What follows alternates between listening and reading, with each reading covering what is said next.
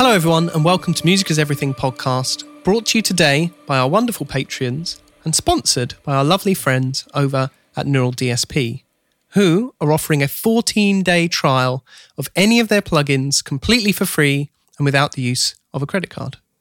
You can use the plugins with your DAW of choice or as a standalone program for plug-in and play, and they cover a really, really wide range of styles for any guitarist or bassist.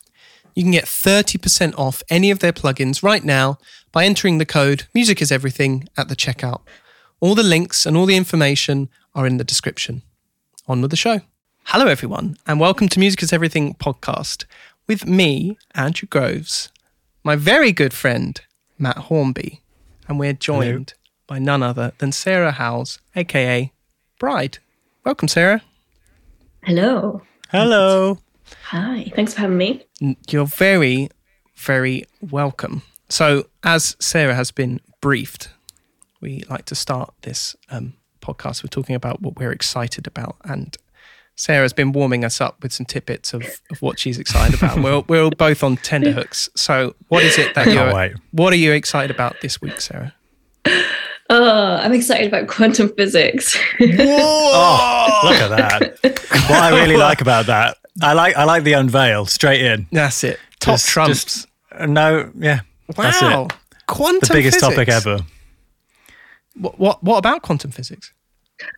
So I think what I like about it is that I'm probably completely incapable of explaining anything about it to you. Mm. But that's because it's really, really, really difficult to explain. And I saved a few quotes. So that's probably not what people normally do, but I basically have been to one talk and watched some TV shows on it, and that's the extent of my knowledge.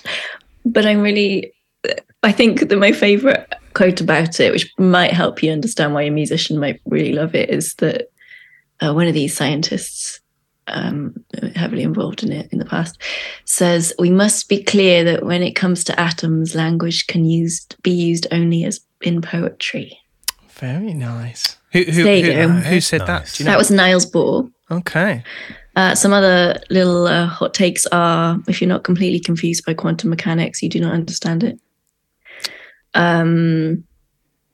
Eric Schrödinger, who you might have heard of, just because I know everyone's heard of Schrödinger's cat. Yeah. So he said, "I do not like it, and I'm sorry I ever had anything to do with it," when talking about quantum mechanics, quantum physics. Wow. One more. The paradox is only a conflict between reality and your feeling of what reality ought to be.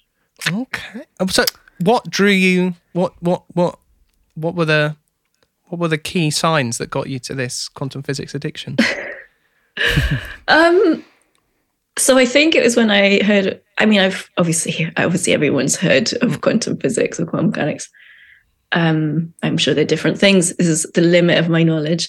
But I think quantum entanglement is really, really exciting in that when you've got a quantum pair, which are these sort of, again, can't even articulate what they are, but one particle or proton, I think, can have the same properties as the other one, and they can be thousands of miles apart. Mm. And when one changes, the other changes. They can affect each other. So hang on. So just... Let's boil this down here for a second. So you're saying that essentially there are these two particles, and I definitely should have Googled it. Yeah. No. Yeah, so you're saying that even though kind of like, is it like a fair assumption to be describe it like twins? Yeah, kind of. To some. I guess so. And the idea is that if one, you see those stories on like Channel 5 or something, where it's like, they find a long-lost twin. Yeah, and it's like, oh, I coughed and they coughed, but they grew up in China and I grew up in England or something, and it's like, oh, they found each other from across the globe or whatever. The similar idea is what they share similar properties, but if those properties change, then the other changes regardless of kind of distance or... Yeah, I think so. Okay. I mean, I could have picked something I knew stuff about to talk about, but Einstein said that it was spooky action at a distance. But regardless of me and my quotes that everyone can find on the internet, I think what I like about it is that we've reached a point where we don't know anything. That it's like it seems to me like the systems we've used to measure things don't work in this realm. Mm-hmm. And I love that. I think I like not knowing things. I think that's quite a personality. It's like a bit like a Marmite trait almost, that a lot of people really need to be able to measure things and know the answers. Mm-hmm. And that's not always going to be possible. And I kind of like mystery and I like not knowing. And so actually the reason I brought it up was not because I was going to attempt to even pretend to know anything about it or be able to articulate it to you, because I think even the experts say that it's really difficult to explain or impossible, because that's the whole point, is they can't explain it just yet. Mm-hmm.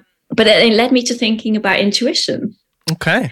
And how we do a lot of things without really knowing what's going to happen or know the answer. And we, we go on our gut, and what's our gut instinct, or what is intuition? Sure. Mm-hmm. It's like, it's just being sort of drawn to something or just taking a punt in a way. But it's not taking a punt, is it? There's like a sort of sense of knowing in that. Well, I think like a really nice sentiment, I think, that's kind of, I think actually lost from, for example, and like I remember at one stage becoming very interested in dimensions and kind of trying to really get my head around each one and really understand it. And we've spoken about it before, but like I really enjoy it when something comes out to like a public level, like a public forum, like a film or a book or something, and it not only does very well, but it's actually becomes, very popular, very, very celebrated. And yet at the same time, it's kind of nice. I think for me, it's like nice for humanity, or my sense of humanity, when a big topic or like a very challenging plot does very well. It can be so easy to think that everyone around you, with the press and the newspapers and whatever, if you feel like everyone's out to get you and rob you and immigrate to you and, stab you and, kick your dog and put it in a bin. Like, and it's really nice when you see like a big concept. So I thought, for example, like kind of as to what you're saying, one of the big concepts I thought was really cool is like the things you take for granted, emotions and feelings, and I think my point being is that in Interstellar, one of the things that's kind of lost is that they treat love as a dimension to some degree, like rather than it just be a feeling, your attraction to someone and the love you have, to your daughter, to your wife, to whoever, that is a measurable effect. You can, the idea that you can measure that love, and it's in the film, it's the love that connects them, if that makes sense. Remind me, I'm pretty sure I've seen it, but remind me, Interstellar plot. Oh, so Interstellar, well, is that the one with that's like really meta and it just keeps going down different? It's that's like I think that's Inception. Inception, that's the one. So the idea with I think I've seen Interstellar too, though. Oh, okay. Well, I mean, and if not, I want it. Talking about it. Long story long. Mm-hmm. The idea is kind of that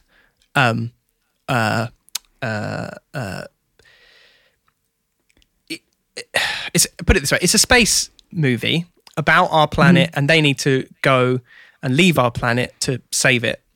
And I'm trying to do the least Andrew Groves expression. Is it when he pushes a book off the shelf and it falls off? Oh my God, I freaking love that film so much just for that one little bit. Yes, and the idea behind it is that when it happened, I was like, that's actually a very eloquent, like anything that kind of, certainly when we reach like something that we don't know, obviously becomes really hard to illustrate, and so the idea that he's kind of traveling through the fourth dimension is kind of, that's beyond we don't know what that looks like. So putting that to film is quite kind of hard. Who is the really main actor? Difficult. Who's the main actor in that? Is it Kevin? It's not Kevin Costner, is it? I feel like no, it's McConaughey. It's newer, I think. McConaughey. Matthew McConaughey. That's the one. McConaughey. That's what I say. I'm pulling a vague card. But And it's really interesting because dimensions comes back to quantum physics, because actually some of the stuff we're trying to explain can only be explained if there's like 10 or more dimensions in existence. And obviously we only know of 3 of them. Well, and like there's a whole thing of like, there are so many things you take for granted that could be very measurable. Like you say, this idea of intuition, it's like maybe, you know, in the same way that we measure distance and we measure pressure and whatever, maybe there is a measurement of intuition. Maybe, like I say, and so it was really just a very long-winded way of saying that they, in that film, they, one of the things that I didn't think was really like absorbed enough is like, can you measure love? Is love a connection in the same way that we would measure an internet connection? Is there a speed? You know, is there a is there a strength? You know, and what are the properties? Is there an exchange? You know, that we're not seeing. You know, when you say the word measure, it also makes me think about the other part of quantum physics that I love is this wave particle. What is it called? Wave particle duality. Wow.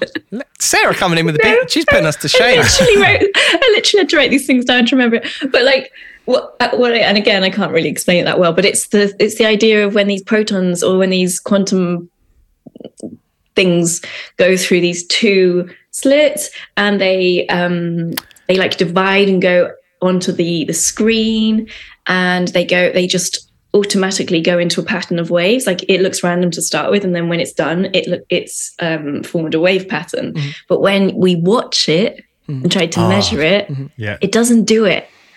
Okay. And I'm like obsessed with patterns, and I love the idea that like this can be a metaphor for other parts of life. Yeah, absolutely. And so I've been trying to I sound a bit like, yeah, I mean only in a loose way when I'm really bored, but you know, thinking of how that applies to ourselves. But also I think it's really interesting that you said, can you measure intuition? Because there's a part of me that thinks that, because I think intuition is louder or stronger when we're not trying to think our way out of a problem. It's not necessarily about feeling, because emotions can be, you know, people talk about instinct and intuition, but instinct can be informed by like your past, and it can be based in trauma and like triggers and blah, blah, blah, things like that. So you don't necessarily want to be driven by emotion or even instinct. I mean, instinct obviously is partly human and animal and like, you know, survival and things like that. But I think the intuition is much deeper than that. And I think when we try to think a lot and explain things and figure things out,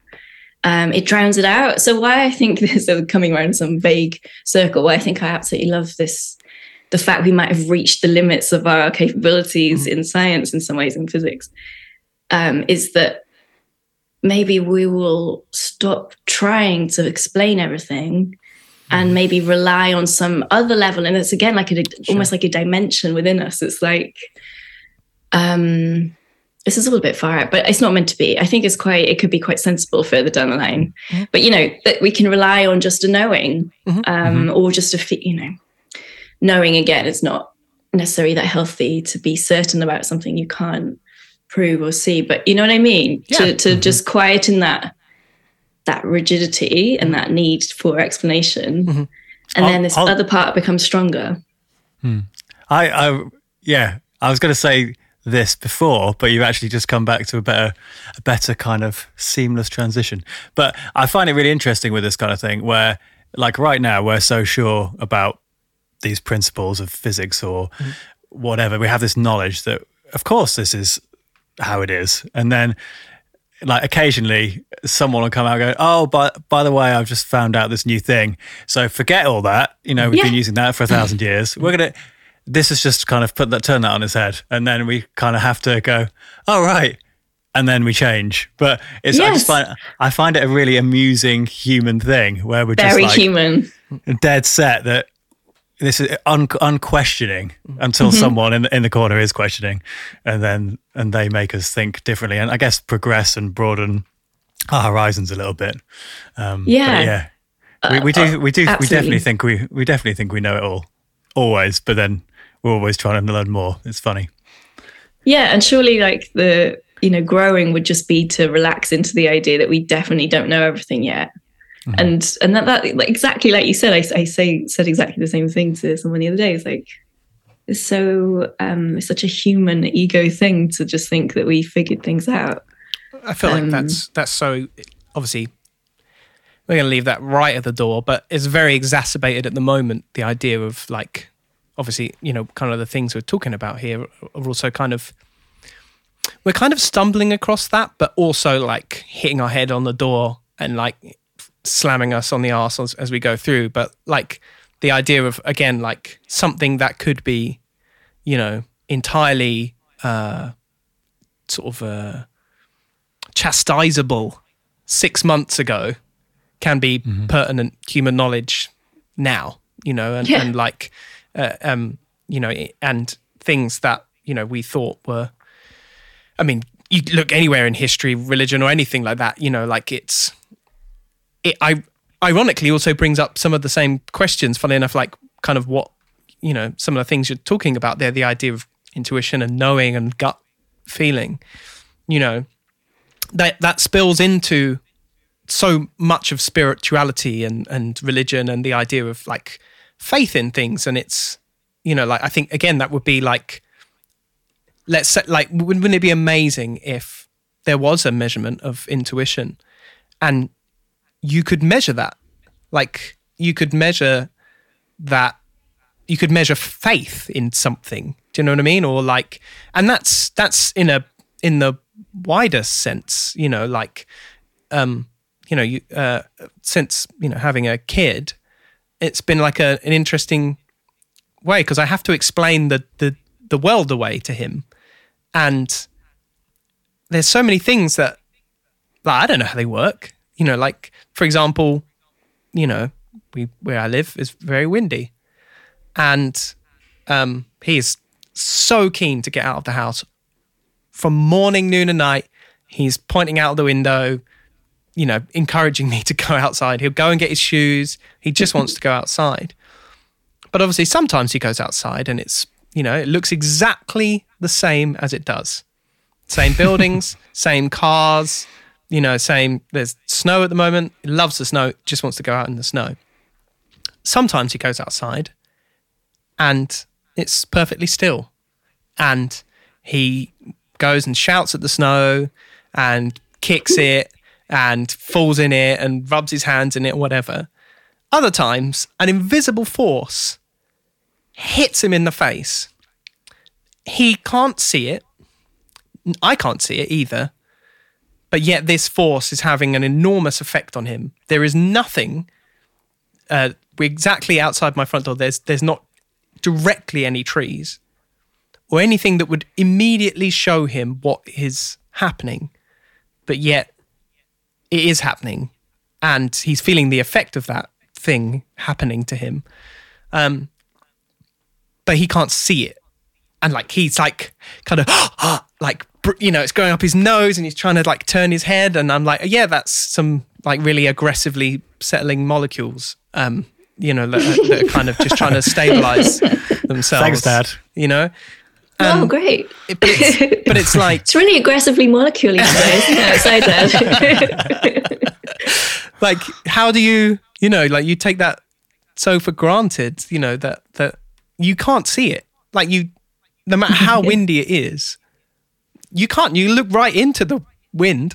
You can see the things it's picked up. You can see the things it's moving. Mm-hmm. And ironically, you know, like I know that's a big thing for religion. The idea that you know, you can't see it, but yet it has an effect on you or whatever. But I think it would be so interesting to see, you know, in the same way you could measure faith in that you feel okay today. And because you do, and then you are. And you don't, you know, if you got a cold coming and you're like, oh, I haven't got time to be sick. And you just kind of get on with it. But, you know, we've all been in that situation where we're like, I'm getting ill. And then you get ill, you know, like, it would be amazing. Imagine if you could measure, you could faith your way out of it, you know, with just the idea of it, like the intuition or the idea that you really believe in that thing, and you could measure belief in that sense, you know. They have done some really interesting studies. I mean, placebos are similar idea, because, you know, it's a belief in something, isn't it? It's not a religion or a faith, and it's even just maybe being tricked, you know, because sometimes someone tells you, so you believe the person, not, you know, in this magical pill, which is sometimes just a sugar pill. But like, that is when your expectations really affect the results. Actually, I haven't read this book yet, but I've got it. I've downloaded the sample on my phone, and because I read it in a shop, and it was really interesting. I think it's called Expectations. And the best bit that the expectation effect, how funny. And the most interesting bit, I sort of skim read it in the shop, and it was that they figured out that obviously, like, doing a cleaning job is quite a physical job. But people, you know, often who are really busy, maybe those people don't go to the gym or they don't work out. But what they did was they sort of measured how, when they told people that their job was really, you know, going to make them fit and strong and healthy, when they had that idea that what they were doing was like a physical exercise, they got fitter and healthier than the people that just didn't consider that as a thing. Wow. That's again vague news. This is my specialty, being able to skim over some idea and not have any. I love it. Yeah. But but you know, I think that the sort of the essence of that is just that it matters how you think. Yeah. And again, that's power of the mind and all that stuff, and I love that. Mm-hmm. Well, like Andrew was saying then, like, if you go, I'm getting ill, is that because you know you're going to get ill, or by thinking you're going to get ill, do you then get ill? Well, yeah. Just throw that one in there. Yeah. But does it just come on when you let it? Like, are we able to sort of fend that off and postpone it while when we're busy? And, and is it only when you sort of relax? It's always like that thing of when you go on holiday, you get you get that cold you haven't had for months. Exactly. Like, and post tour, like, we've all had that. You know, like, God. You know, or post anything, post festivals, post. There's always like Namthrax, I think, was the term for everyone who went to Nam, and they'll always be like download the trade show, not Vietnam. Namthrax, I've not heard of it. There'd be like, I'm sure they all had very witty names, but the idea again that, you know, it is that sense. I mean, and again, like that, there are so many studies going into this. How you would. Very much back to Sarah's point, like how you would go about measuring any of this when we kind of don't have the tools. And like you say, another thing when you're talking about measuring things you can't see, vaguely relevant, is that I was listening to a podcast talking to someone who had basically, there is a microphone that was built that basically will record above 20K, and most microphones kind of cap off there because our hearing is long gone, but basically it was developed for people to record bats, and basically they kind of, I think the microphone was like developed, I think, I want to say NASA, but I'm not 100% sure, but let's say a government body developed this, and it was, I think, used in space as a more of a listening apparatus, obviously for measuring whatever you need to measure with sound in space, but it could be to do with pressure and whatever anyway.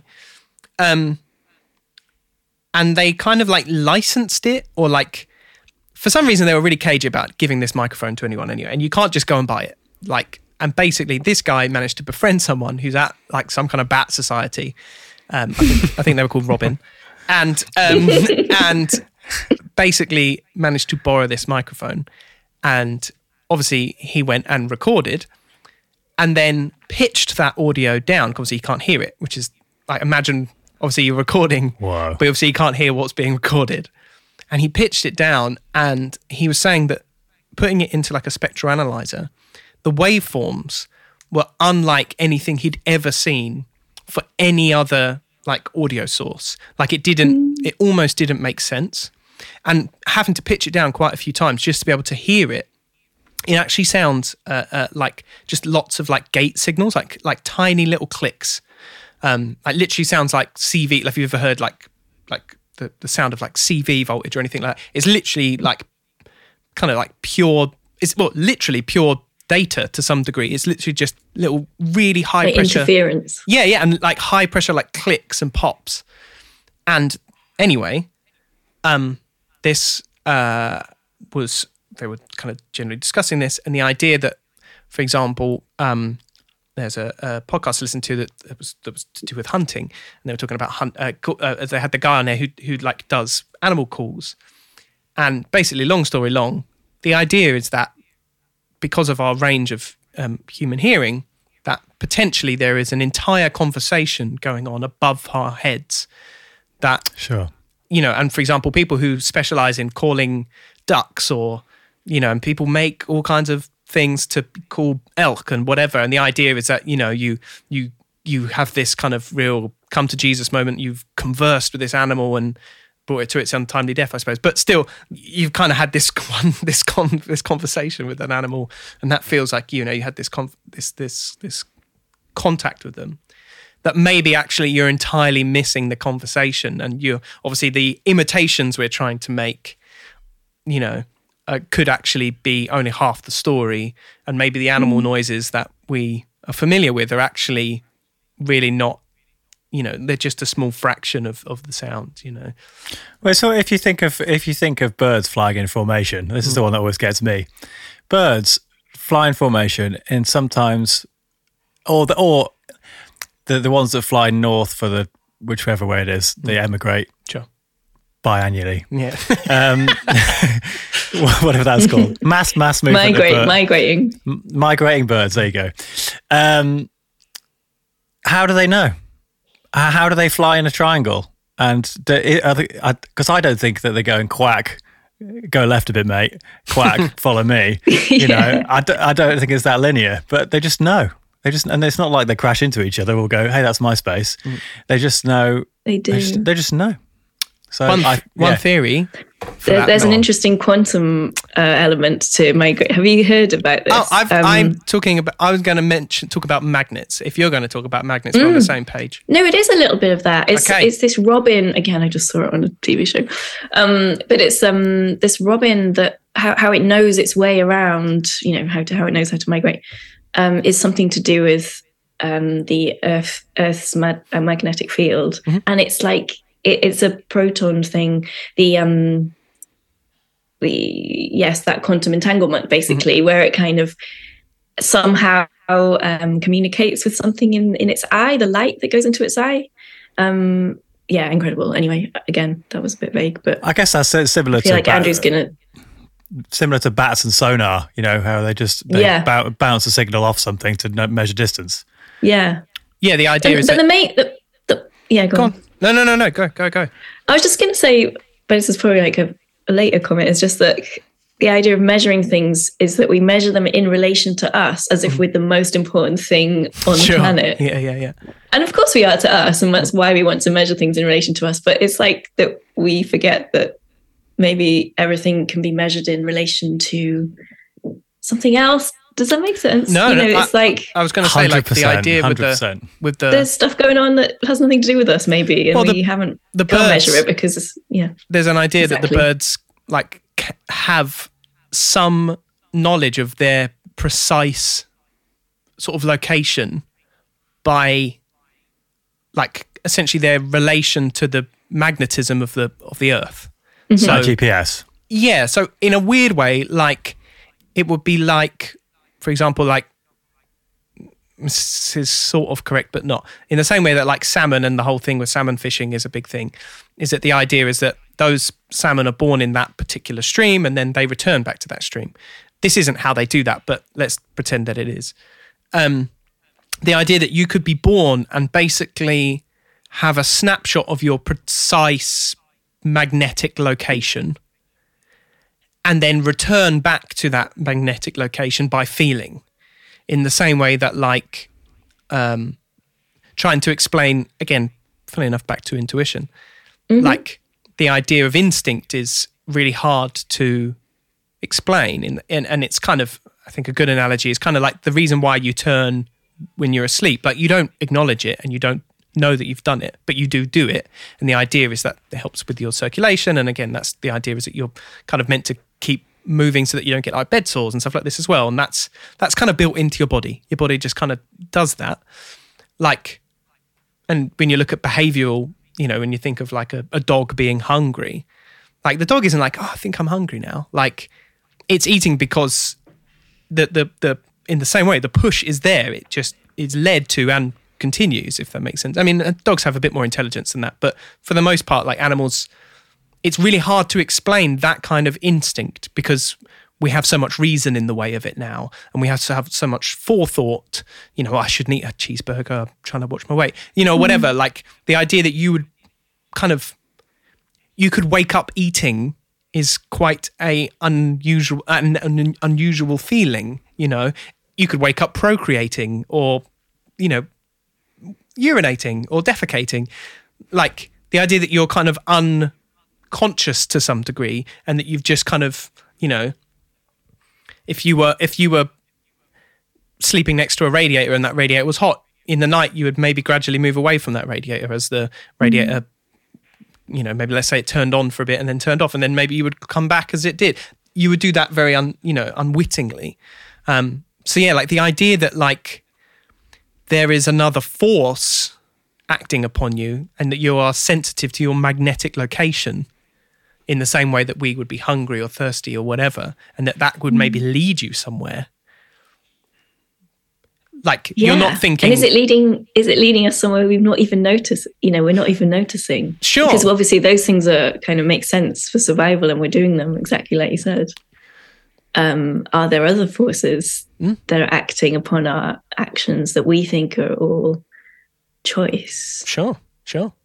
But that gets a bit contentious, doesn't it? Because it's like very philosophical whether we. But then the whole freedom of choice, free will, free will, yeah. Yeah, but there is like random black holes for stuff like that. And I mean, this is the most excited we've been about anything for a long time. I actually think we should continue this conversation because I think it's actually way more interesting. And it does, I think, very much lead into what we were going to talk about. But I think, like, again, the idea, like, that, you know, the sense of someone watching you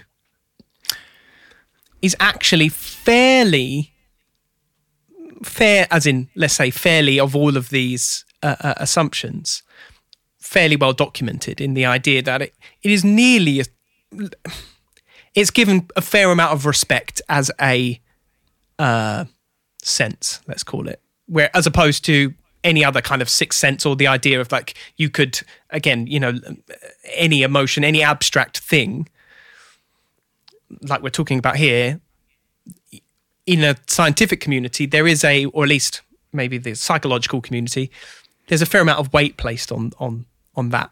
And so like you kind of could make some assumptions and say, well, actually, if that can get some kind of credence, then, you know, there are other maybe feelings that, you know, why could you not move sideways in that assumption? And the idea, again, I think it's to, you know, the idea that you're being preyed upon, I would assume, is kind of where that comes from. The idea that, you know, you are being watched and therefore being preyed upon as omnivores, you know, maybe. And, you know, once monkeys, maybe that's, you know, there's kind of like, that's where that maybe comes from. And everyone can kind of relate to it to some, you know, and definitely has felt that way. I'm, you know, I've even, you know, even in a, bless you, in a random sense as well, you know, like I've, you know, someone, you look at someone, they turn around, you've not said anything, if that makes sense. Like, So again, you know, maybe, you know, if that can get a fair amount of respect in that community, then you know, there's not much else to say. Maybe there are other things that, you know, that could kind of be developed from that assumption, you know, that, and if we're kind of comfortable with that. So who knows? It's pretty...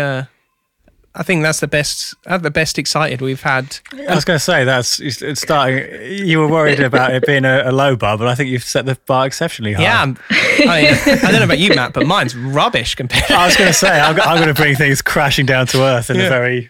No, come on! I'm intrigued. I think we change it up, mix it up. Well, I'd like. I think actually, I'd like because this kind of leads into some of what I was thinking of asking you a little bit later. So I think we can kind of, I would like to pick it up to some degree. But Matt, do you want to tell us what you're excited about this fair week? Sure, I can bring us crashing back down to earth. Please. I bought a piece of plastic and I'm going to talk about that.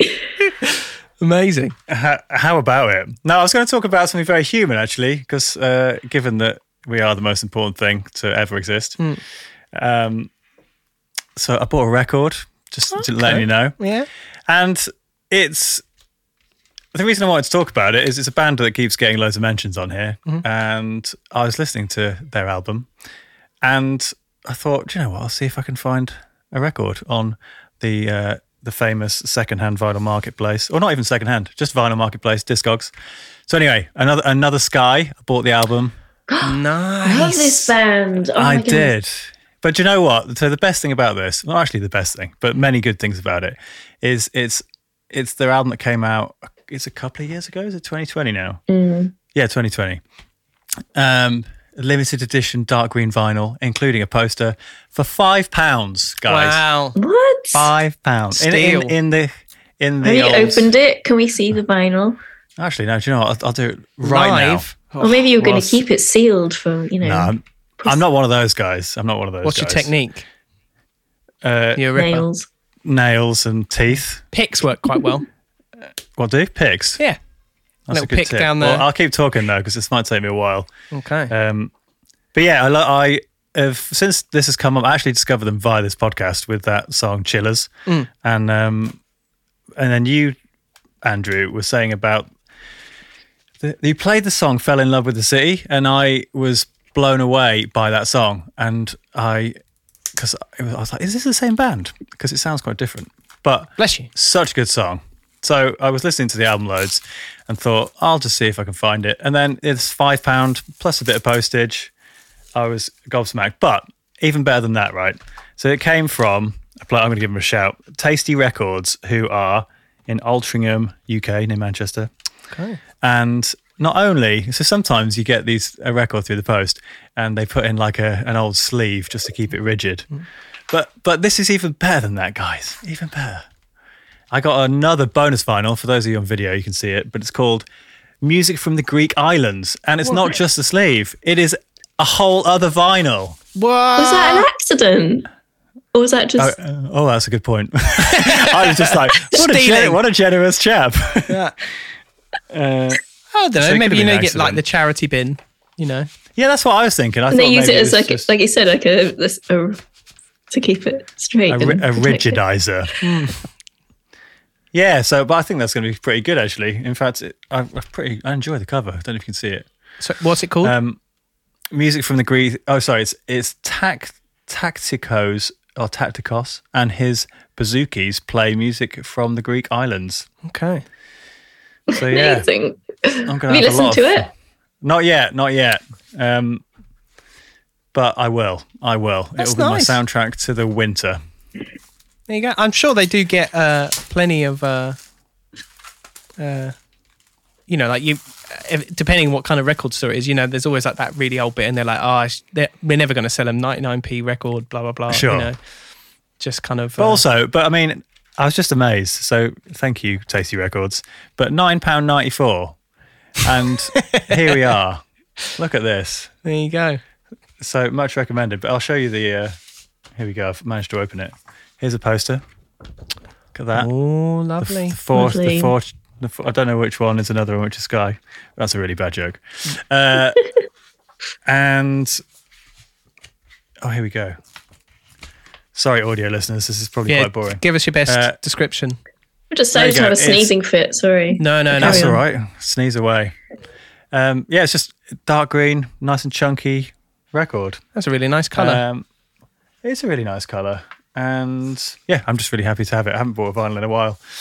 And I've just finally set up my record player. So I'm going to smash this on later. Very, very nice. Yeah.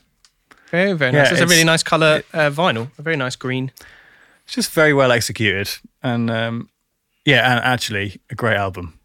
What's your favourite track? So Fell in Love with the City I really like, but All Ends as well, which is second to last, which is more of a ballady guy. Yeah, those two are really good, really good. Do you know them? Yeah, I've listened to them a lot before. Yeah, but I don't. Nice. But kind of in the car and not really sure what track I'm listening to or what album I'm listening to. So, nice. I really like one that uses that. Is that a Leonard Cohen lyric or someone else? The cracks are where the light in. Cracks let the light in. What? It's called The Cracks, I assume. There you go. Oh, maybe. Oh, there you go. I didn't know that was a Leonard Cohen. I really love that track. I don't know if it is a Leonard Cohen lyric or if he took it from a philosopher or something like that. Sure. Another story. That's cool, though. If not, we can have it flashing up now. Yeah. The only Leonard Cohen thing I am really aware of is Hallelujah. Yeah, I should be more versed in Leonard Cohen. I used to have a boss who was like always playing him, and I would always come downstairs and be like, who's this? And she'd be like, it's Leonard Cohen. And every time it would always be Leonard Cohen. So I'm like, I've kind of... You've got to listen to it. Yeah, I should have, but I just didn't. Yeah, that's my favourite gauge of any liking of music is when you ask, who is this? And it's always the same answer. Sure. And then you just know. For my excited about, and I had some excited abouts, but I was like, I've been a bit book heavy recent, but I've had some lovely book time. But actually, I was like, you know what? I'm going to be excited about what I'm actually genuinely excited about. And it's kind of random, really, but I feel like, as a person, that I have never really made plans other than... Like, I'm a very stubborn person. If I want to do something, I will, move the world to make it happen. Mm-hmm. But that's only really like a dog with a bone, if that makes sense. It's kind of just like what's directly in front of me. And, yeah, the last week or so, I've just been making a lot of plans. And, nice. plans that are I'm talking 10, 15 years. Big plans. Yeah. Oh. None of these little plans. But yeah, I was going to say, how do you get anything done if you've been in a touring band for years and you never made a plan? No, I mean, I make a plan about what's I'm just a very day by day person. And I don't even really, if I wake up, the last thing I want to think about is dinner. Sure. And do you know what I mean? And I'm just like, that's miles away. And you call it delusional or just, I don't know, a childishness maybe of sorts. But I don't make plans. But actually, one of my very good friends, some of the best advice he ever gave me, and I don't think he really meant to give it, it just kind of came out and it's really resonated with me, is he was just like, always have something in the calendar. Just something like a goal, a target to kind of head for. And I felt like, till now, there was always big lofty things that you feel like you should do. Like, you should do this and get married and buy a house and have a kid and da-da-da. You know, the big kind of goals or whatever. And there was definitely very much something in moving here that felt like a relaxation of those ideals. I've been talking about it with a few people about the feeling of a country, but also in the sense of like an aspiration of the country is also kind of also a thing, I think. And I felt like in England, I always felt like I was not doing something, or I hadn't done something yet, or I've got to hurry up to buy the next place to do this thing. And, you know, and if you want to live somewhere nice, you got to really get on with it because you're going to have to live in at least 6 houses before you could afford, you know, and hopefully the idea is that I haven't bought somewhere yet. So I haven't even done that yet. But you feel like you got to get one and then next time you can get a better one and then next time you can get a better one and maybe then you can live where you want to live kind of thing where, you know, you don't have to, you know, you're not living, you know, on top of a fish and chip shop, but unless you really love fish and chips. Might be a really good just to add, and then once you've got the end one there, then you retire and you get a smaller one. That's the that's it, right? That's the. That's you realise it didn't bring you happiness. Well, that's it. You're like, damn it.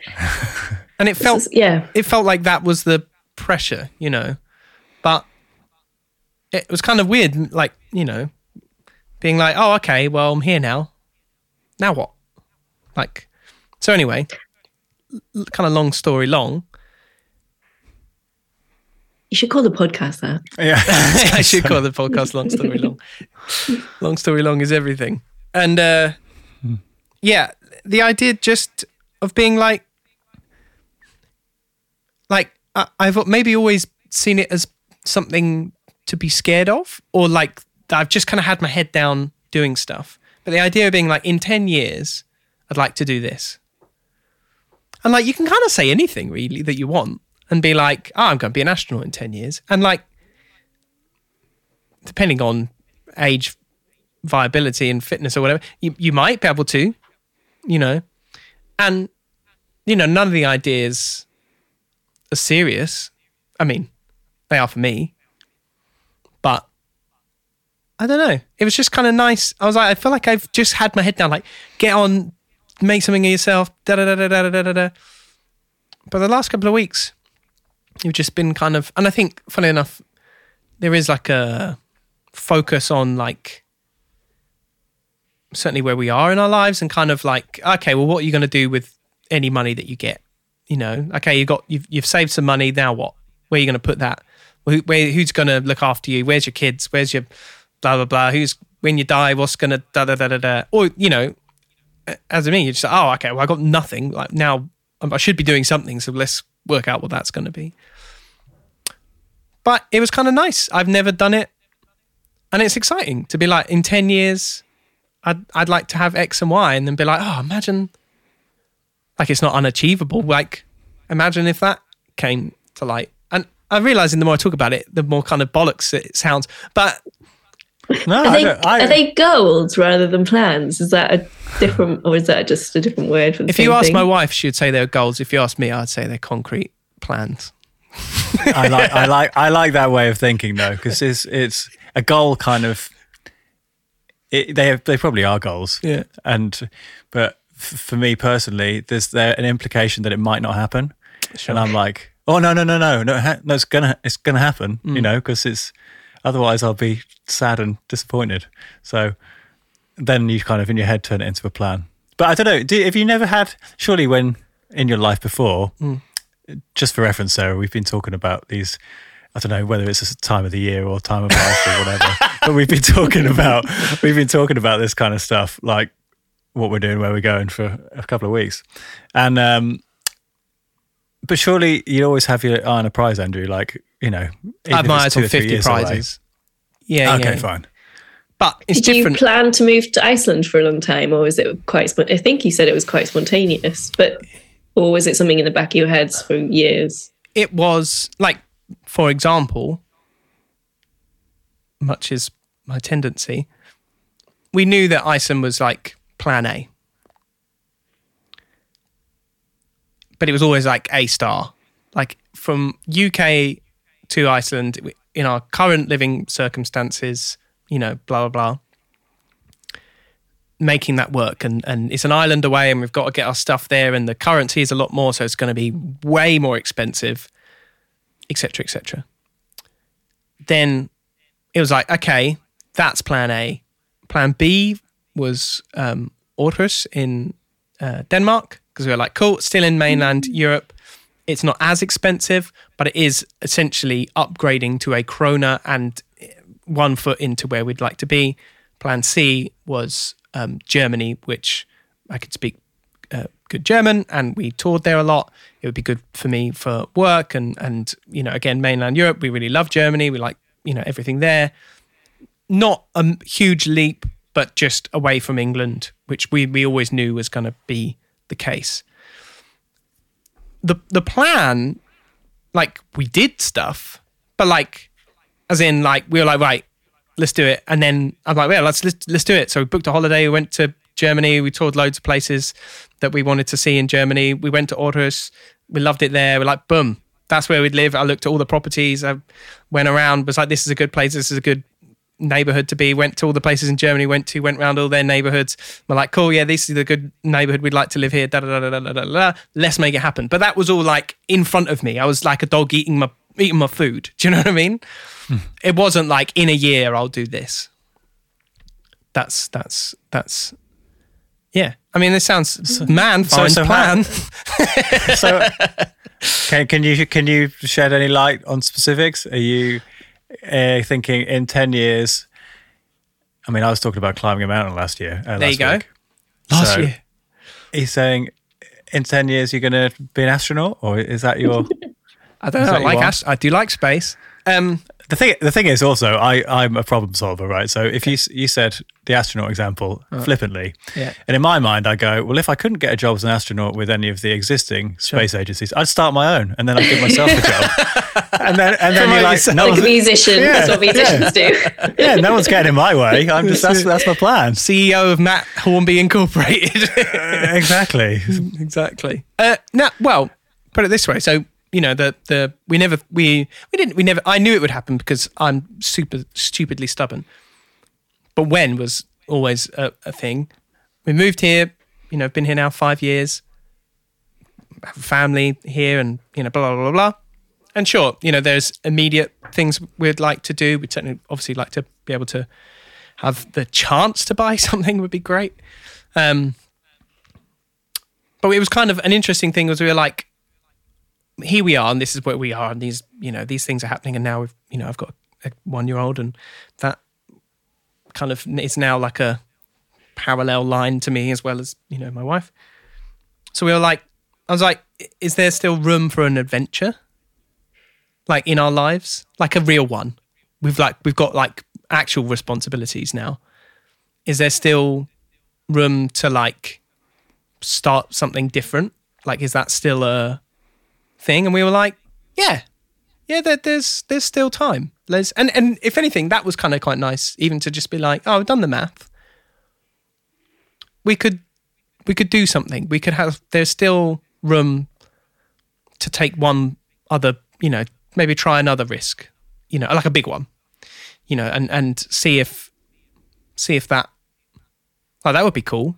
And since I've moved here, I've been very happy with my death. So.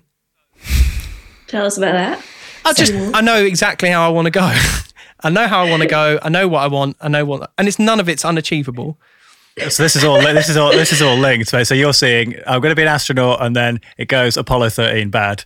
Done. And then the big explosion in the sky. Can we bring it around to Interstellar somewhere? Yeah, no, it's coming. Yeah, here exactly. As well, really lovely arc. But I think I'm just comfortable with that. I know the ideal slot. I've got it kind of pencil marked.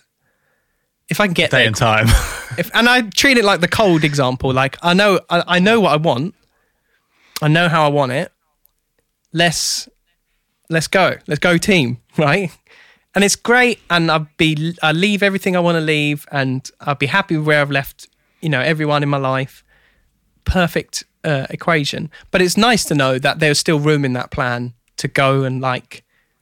You know, they still have a bit of adventure. So we were like, oh, maybe, you know, maybe we'd go somewhere else for a bit, or like maybe we could, you know, try something else that's new. You know, maybe we you know, like maybe we like with you, Matt, like maybe we take on a place and you know, build something somewhere or whatever. Mm-hmm. Like you look at like land prices or even, you know.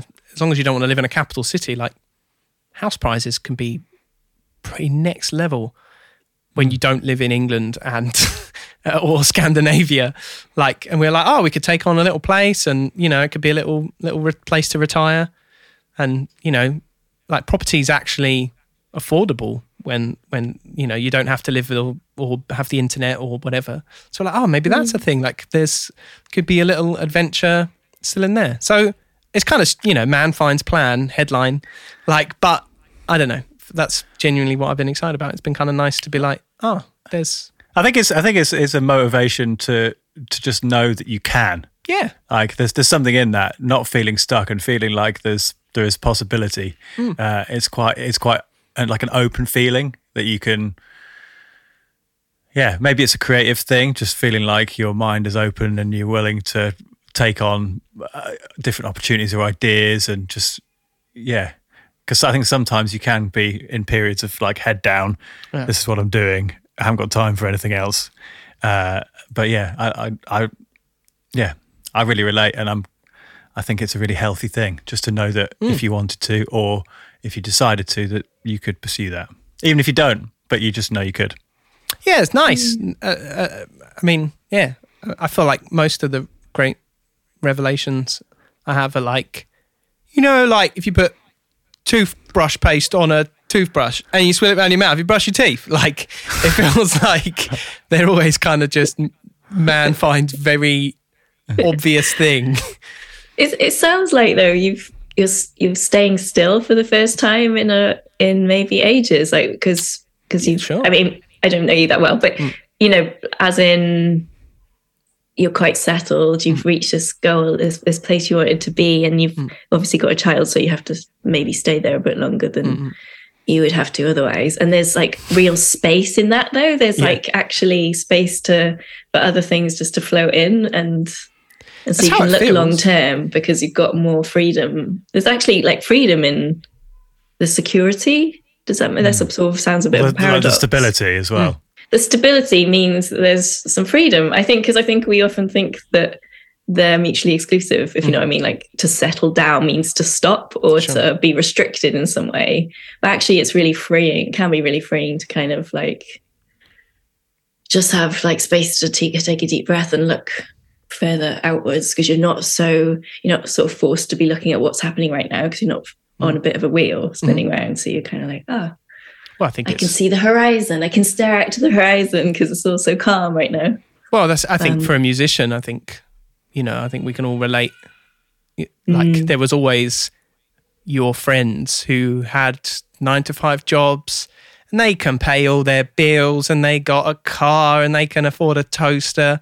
You know, like it's like $9.99 on £2.95. You know, but from John Lewis, a good toaster. Oh, so yeah, like whether matches your kettle. So like you're like, oh, you know, man, give me that, give me like weekends off, give me, you know, give me that. You know, we had friends at the time who kind of were living parallel lives concurrently, and we always were just we'd see them just, you know, but then they would be jealous of us, you know. Seemingly free, you know, and we're like, it is, but with great burden, you know, like it's guilt, it's real guilt freedom, you know, whereas I would take anything to know all my bills are paid and, you know, everything is the money's going to be exactly the same every month, and you can go sick, you can go on holiday, you got money to go on holiday, whereas like it would always appear that we were always on holiday, you know, like, so yeah. It's I mean, you could argue maybe that's kind of maybe just a slowing down, but that's how it felt. Like I just felt like I had a goal and I was like, well, get over there to be, you know, and yeah, so it's kind of nice. Just be like, oh, okay, this is where we're at, and this is what could happen if we did this. Now we just need to do those things, you know. Go on, Matt. You go. No, you go, Sarah. No, you're the guest. Okay. Guess first. I was just going to say, do you? You were saying that you didn't feel that pressure, the expectation to fulfill that sort of like, what is it? Some social construct idea of, you know, the marriage, the kid, the house, the blah blah blah. Is that because Iceland's less like that, or just because by being in a different country you feel a bit freer because you've sort of done this what you could call alternative life, like in some ways? Do you just feel less constricted, less bound to? I think it's just meet people's expectations. It's a slower. It's very slow here, and very because it's just like and. But I mean, honestly, that it doesn't apply to here. I think most European countries. Actually, no, that's a lie. But like certainly lots of them. Maybe like countries with the adverse weather, whether that be extreme hot or cold, find a slower natural rhythm because you know, it's futile really to push back against it. And that's very much the culture here. It's continued on because of the weather being so unpredictable. Of course, you might be late, etc., etc. But I think anywhere, it was just a feeling of, I think maybe, you know, if you lived in New York or anywhere like that, I feel like there was always just that feeling of kind of the next thing. Whereas, and also like an exclusivity of that thing, like you couldn't, whereas here, like, you know, or anywhere, you know, like you can kind of live anywhere and it's kind of nice. There's a nice view because there's nothing else, you know, like, mm-hmm. So there's not like, you know, if you wanted to live in Richmond, you'd have to really work hard and do pretty well. And, you know, and even then to get like a nice house with a nice view in nice Richmond, you got to really have, you know, even the opportunity. 2 million.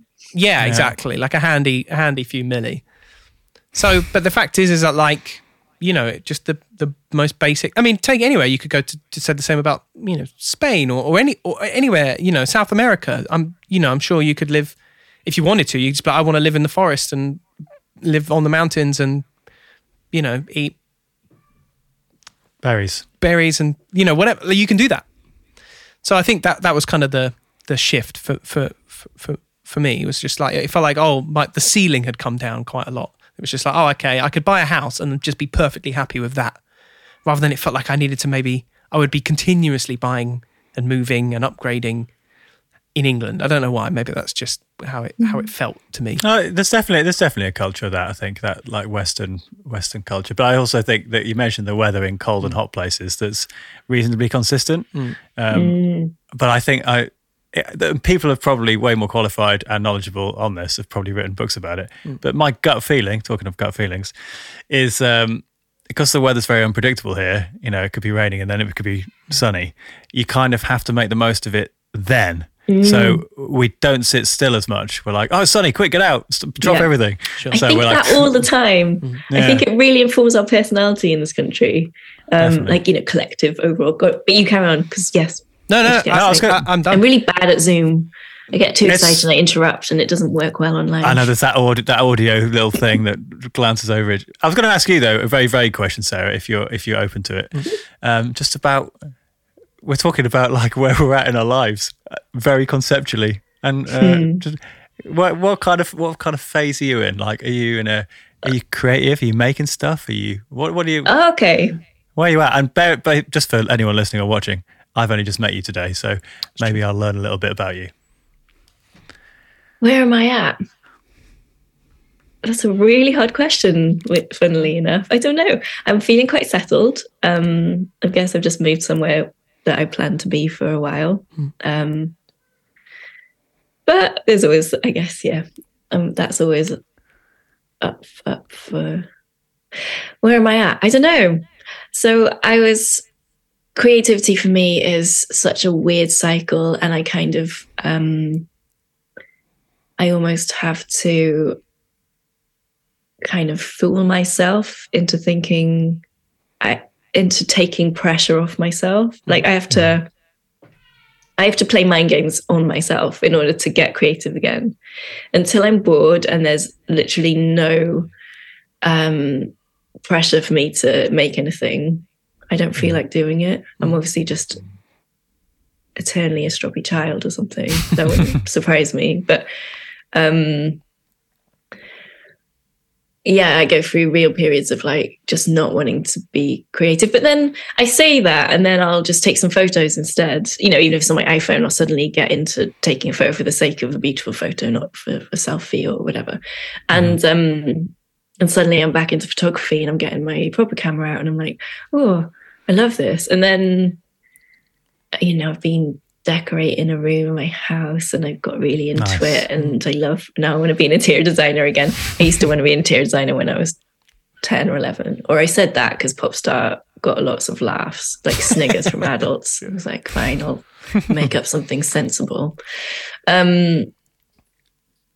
So I guess I'm always quite creative. It's taken me many years to actually think, I'm quite a creative person, because I'm also quite plan orientated and quite, did my schoolwork and all that sort of stuff. I wasn't particularly rebellious.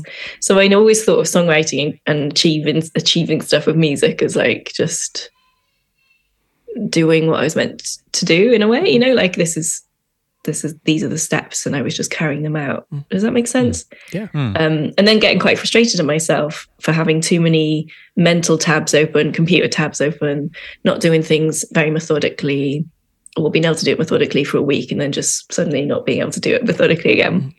So yeah, I'm always in some kind of weird stage of the creative process. I'm just starting to feel like I want to make some more music, or at least write some. Excuse me. Having released an album in July last year. I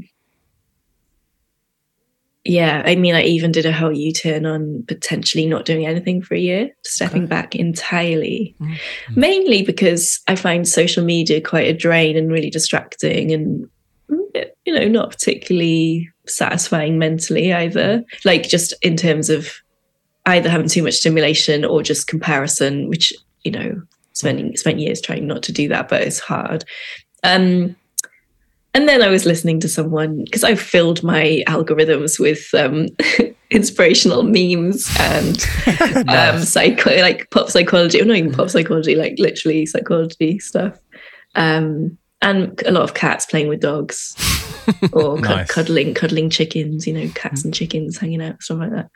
But I was listening to some sort of guru, not even a guru, like a business coach talking about something, and just about perspective really. Like I just need to change my attitude sometimes, and in order to be able to approach things in a new way. And I think I play mind games on myself in order to shift my perspective. Like this time I'm going to do it this way, this time I'm going to do it that way, and just to find a route in that's fulfilling. Yeah. Mm-hmm. And I'm also really feeling like creativity for the sake of creativity is where I want to go. Okay. But even when I get interested in anything, I will straight away try and make it into a business. Maybe I could be a self-employed this. Literally just painted my bathroom a nice colour, and I'm like, yeah, I'm gonna be an interior designer now. I mean, I'm not, but it crossed my mind. It's probably easier than an astronaut, in fairness. Yeah, and it's not because I think I'm really good at it. It's just like I really love doing this. And sometimes when I'm trying to figure out because state of flow is quite important to me, and I find it quite hard to get into one, to be honest. But I get into one the most when I'm really either doing graphic design or like editing a photograph. Okay. So in photo, the application Photoshop really enhances my state of flow. Thanks, Adobe. Yeah, so I don't know. But I don't do that as a job, and I make bad posters for my music, or, very below par posters. I should definitely pay someone good to do them. But I love it, and I really find it fun. Go on, man. It was a long-winded answer. Oh, that's fine. It's fine. I was going to say the chiefs of long-winded answers. Oh, yeah. Long story long. Yeah, exactly. There you go. Do you think all that stuff, though, is I often wonder about because music isn't visual. I mean, some people have that, but I feel inherently more visual, and then more drawn to stuff that I can see and imagine in front of me, whether it's painting a bathroom or photoshopping or whatever. And yeah, I'm in a full flow of that, and listening to stuff is kind of secondary. And I sometimes I'm trying to grapple with how to switch, or if it even applies, or if does it matter, or do you know what I mean? Or should I just just go with it and see how you feel and let it work itself out? Switch between listening and playing, or looking and listening, or looking and listening. Yeah, because I'm not, like you're saying, you're just doing stuff that's very visually creative. And I just wondered how that fits into like making music, or if it does at all, or maybe it just it's somewhere in the background you're building up kind of audio credits ready to use them on your music making soon. Do you know what I mean? Yeah. I mean, maybe the visual stuff gets me in a state of flow more because there is no pressure again. You know, if I make a decent poster, I'm just pleased that I pulled it off because I don't expect me to do that. Like, I've got no expectations on myself that I'm good at it. Mm. And even when I do something that's half good, that's just a nice byproduct of having a go at it. So I think it's probably, and again, this is where the mind games come in, is that there's just always pressure to write a decent song that I put on myself, and to spend a whole day trying to write something and to have gotten two half things that by the next day I think are rubbish. Mm. Just feels like such a wasted day. And I love to be able to tick a box. This is why I never thought I was creative, I think, because I loved a to-do list. And if I could just tick something off it, I would like that. So, I'd rather wash up. I always say that's so boring, but I always say I'd rather wash up sometimes. Because at least you did something. Yeah, at least it's now tidy in there. Mm. Whereas when you wrote two bad songs, you did nothing, essentially. But I know, and I've said it millions of times over the years in interviews and stuff, like, I know you're just getting out of the way. You're getting the... You've got to clear it. No one has a clean slate, right? No one writes... all good songs, and even if they release all of them, they're probably a little bit deluded as to how good they are. So, like, no offense if you release everything, maybe they're amazing, and maybe that's everyone should just see the process. But I know that it's achieving something to get the bad ideas out of the way or to make mistakes or whatever. But I find it really hard to sit with. I think I've had productivity drummed into me by society. Mm. Family, myself. So it's really hard to let that go enough to be creative sometimes. It's a hard, metric. Talking about, and I think kind of, what popped into my head when we were talking about quantum mechanics, and certainly with yourself,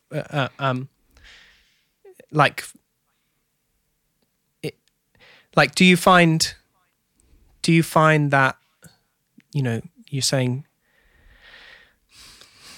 obviously with music, there's an expectation and some kind of inbox of delivery sat there, being that you're an established artist and, there's a label waiting for music and whatever. And there's also a sense of presentation, you work on these things and then you're going to go and present them. But I thought what was cool earlier, when you were talking, it was so lovely to see, is your excitement about something in a, for me, I go round and I collect pseudo-narratives. And it could be anything, but if it gets me and kind of bringing it to a visual, like we were talking about there, is I find an image will pop into my head and that will push me, that will be something I want to make real, but I don't have the visual skills. I want to make the music for that, and there's a narrative to it, and I can very much see the narrative, and it that's how that works for me.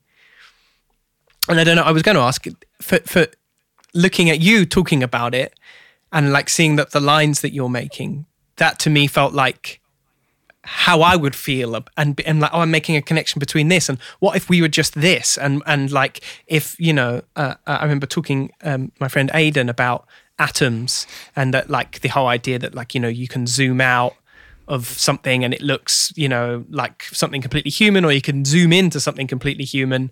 And, you zoom into a leaf and it can look the universe. Yeah, exactly, right? And the way that it... And that kind of mirrorism and synchronicity between that, and how, some atoms, repel and some attract, and et cetera, et cetera. And we were well, what if humans were like that? And that's, again, this idea that you don't know why you feel something about something, but you do, and you just, instinctually attract to someone, or you... instinctually repel from something. And so listening to what you were saying, that I was that feels like you are doing that, and to kind of move towards, maybe like you were saying, is that a perspective you're chasing then, if that makes, is that where that will lead, this feeling, this excitement? Or is it kind of just, that's like a, it sounds like you're also trying to segment some of your interests, and do they bleed into one another, or do you keep everything in its, on its shelf, you know? Mm. I don't know. I guess I, in a way, I have to shift between like photography and music, for example, because they just require different, you know, getting up on the day and picking up a different tool. Mm-hmm. Can't really write a song while I'm taking a photograph, but it doesn't mean that the photographs are not going to inspire the lyrics, maybe. Mm-hmm. And also, but yeah, chasing a perspective is a really interesting way to put it. I love that. I think that the sort of creativity for the sake of creativity is maybe another way into it. I don't know. I'm sort of being, yeah, like, I think the ultimate. That. What does that mean? It's really no. What? As in, because I think that's genuinely interesting. Oh, so but then I get all a bit spiritual, I suppose. No. I think this is, because this is what I think's cool. Like, you've said it a couple of times, and it's clearly like your, like sometimes I think some things are like a ticket to somewhere, and you maybe you'll see a picture or a phrase, and that gets you to the thing, like a sentence that gets you towards being able to do an accent. You know, it's like the similar kind of, that's a good analogy. You know, like it kind of like it's like an in. You know, it's like when you make a crappy voice note at 4 a.m, you've got a cool idea or something, and you listen to it in the morning, and you're like, I can vaguely hear what I was doing, but that gets you back to that point and that maybe that feeling. Is that is this the new Sarah? The creative. Well, it's, for me, it's like, so there's a lot of thinking. So there's the philosophy behind it, and it all sort of fits in a little bit with talking about the universe and talking about atoms and blah, blah, blah, is that, so the idea philosophically, I know people can hate the term the universe, but it is that everything creates, like everything's expanding, everything is constantly I hate the word producing. It's the idea that it might be a human need to create, and it might be what is creating or contributing to mental health challenges, or like bad mental health, poor mental health, is that we're not creating, because, you know, when I talk about I'm creative, everybody's creative, and lots of things are creative, like coming up with an idea for your in work, which doesn't involve anything to do with visual or audible art, is creative. Like having a business, being an entrepreneur is creative. Coming up with products to sell is creative, and coming up with a way to sell it, to market it to people, is creative. Like you've created, you didn't have anything there, and then you created something, whether it's 2 lines of a plan or whatever. So, and we're really hung up on metrics these days, aren't we? It's like everyone can be an entrepreneur, which is amazing. That, you know, it's what's the word it was? Democratized. Democratized is that word? Yeah. So, like, you know, even as far back as me being a teenager, to get successful as a creative was just, you had to be plucked from obscurity by somebody in power, probably a white man in an office in London, had to make you famous. These days you can be successful as a nail technician, as a singer-songwriter, as a chef, even without having done any formal training, and without anyone who's apparently more knowledgeable picking you to be successful. And that's amazing. But what it means is we're really hung up on success as being well-known or making tons of money from the thing that you do. You know, do what you love is a great phrase, but if that means you are only doing what you love if you can afford to buy a house with that thing, then that's just kills quite a lot of the joy out of it. And you might stop doing it because you think you have to go back and do the, you know, like it's really binary, the idea that if you can't do what you love, you have to do something for money and then maybe have a hobby. You can do both, and you can... but the pressure to be successful in either like metrics or finances, which is also metric, I guess, but is like, I just think it kills the idea that it might be human need, like eating, breathing. Mm-hmm. So Maslow's hierarchy of needs, like self-actualization, might be that you have to make something all the time, and it doesn't have to be famous, it doesn't have to be known. But it's really hard, you know, we're really conditioned, aren't we? Really heavily conditioned by culture and society. And that's why I was interested if like Iceland's just different. I think it probably is. And I really always think what you said, Matt, about the weather informing how we are, because, you know, we need to be productive in the UK because sometimes I think because we haven't really got much time to relax, it probably won't be sunny tomorrow. So we may as well just do something. We may as well do it indoors. And, you know, planning to just walk slowly and enjoy the view is great, but if it's cold and it might be raining, like it makes that more difficult. And I'm coming at this from like a billion different tangents. No, it's great. This is good. Yeah. It's something about being still, relaxing, settling, intuition, doing something because you're drawn to do it, not doing it to prove something, not doing it to validate yourself. That I want to find. And in a way, doing this U-turn where I was like, I need to leave that go because it's painful. Because it was a bit painful, to be honest, music and measuring. And, you know, even my 10-year-old niece probably looks at my Instagram now and knows that I'm not famous because she's 11 now and she probably knows, you know, what it takes to mean, you know, the difference between the metrics, whatever. And, you know, how that feels. And, people say, I'm still trying to make it. I mean, make what? You know, make the music, don't make it.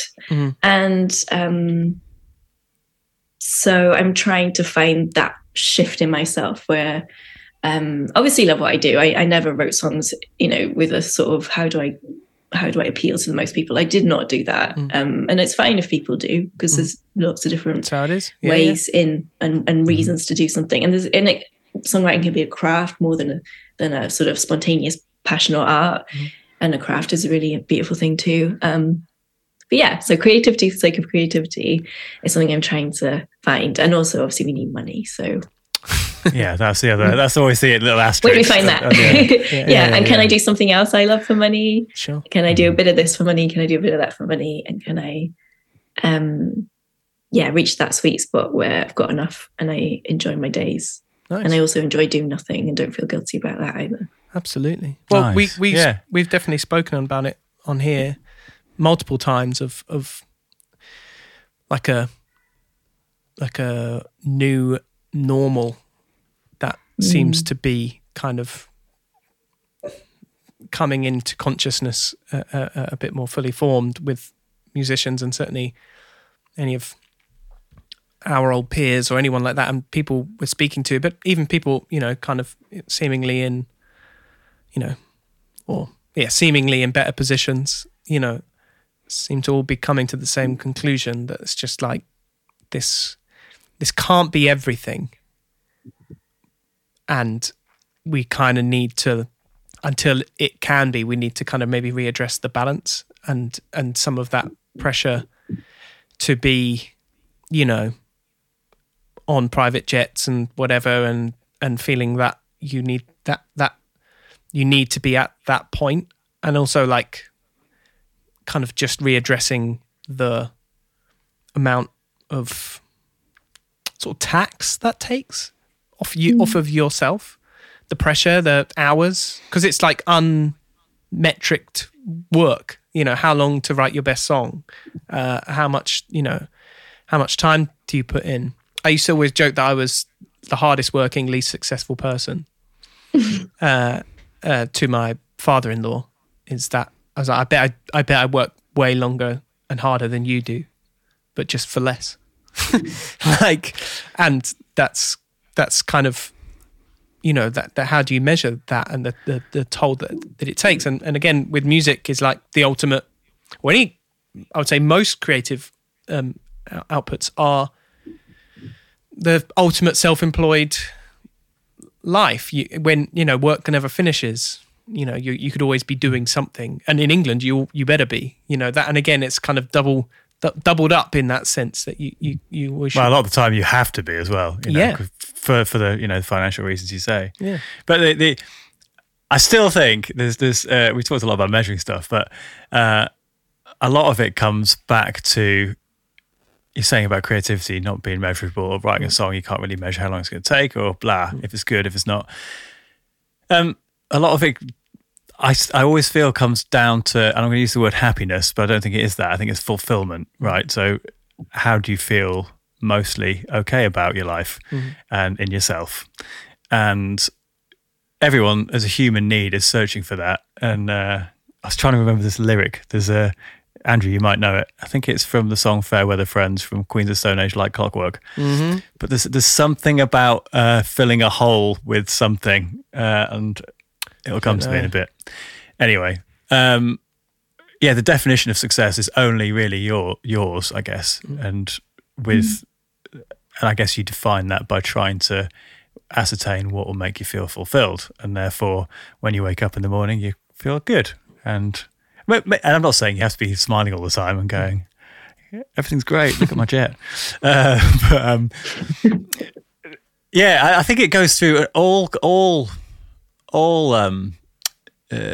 industries and all professions and all this stuff. And I'm just going to hit up loads of things here, so just bear with. I also have the idea of kind of specialising and doing one thing solely as a job, and then that you go do that one thing, and I'll give you this much money, and that's life.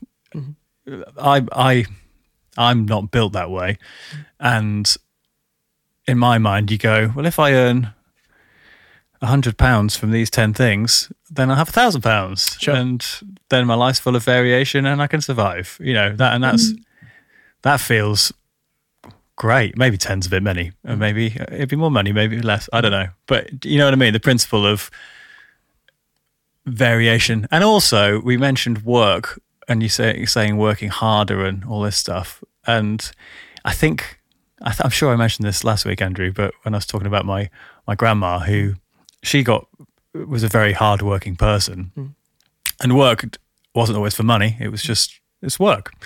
And in the last few years, she became sad that she was less able to do the work. And the work was, in my mind, was creative. She's a very, outside person. She'd grow vegetables into her 90s. She'd always go to the greenhouse and water her stuff and keep the garden nice and keep her house nice. And it was all, that's just part of the work, and no one's paying her for it, but it's the motivation, the drive to get up in the morning and live her life. I don't think that everything that's so many things, sorry, but yeah, you covered a lot of ground, and I'm just going to stop speaking now and let's see what sticks.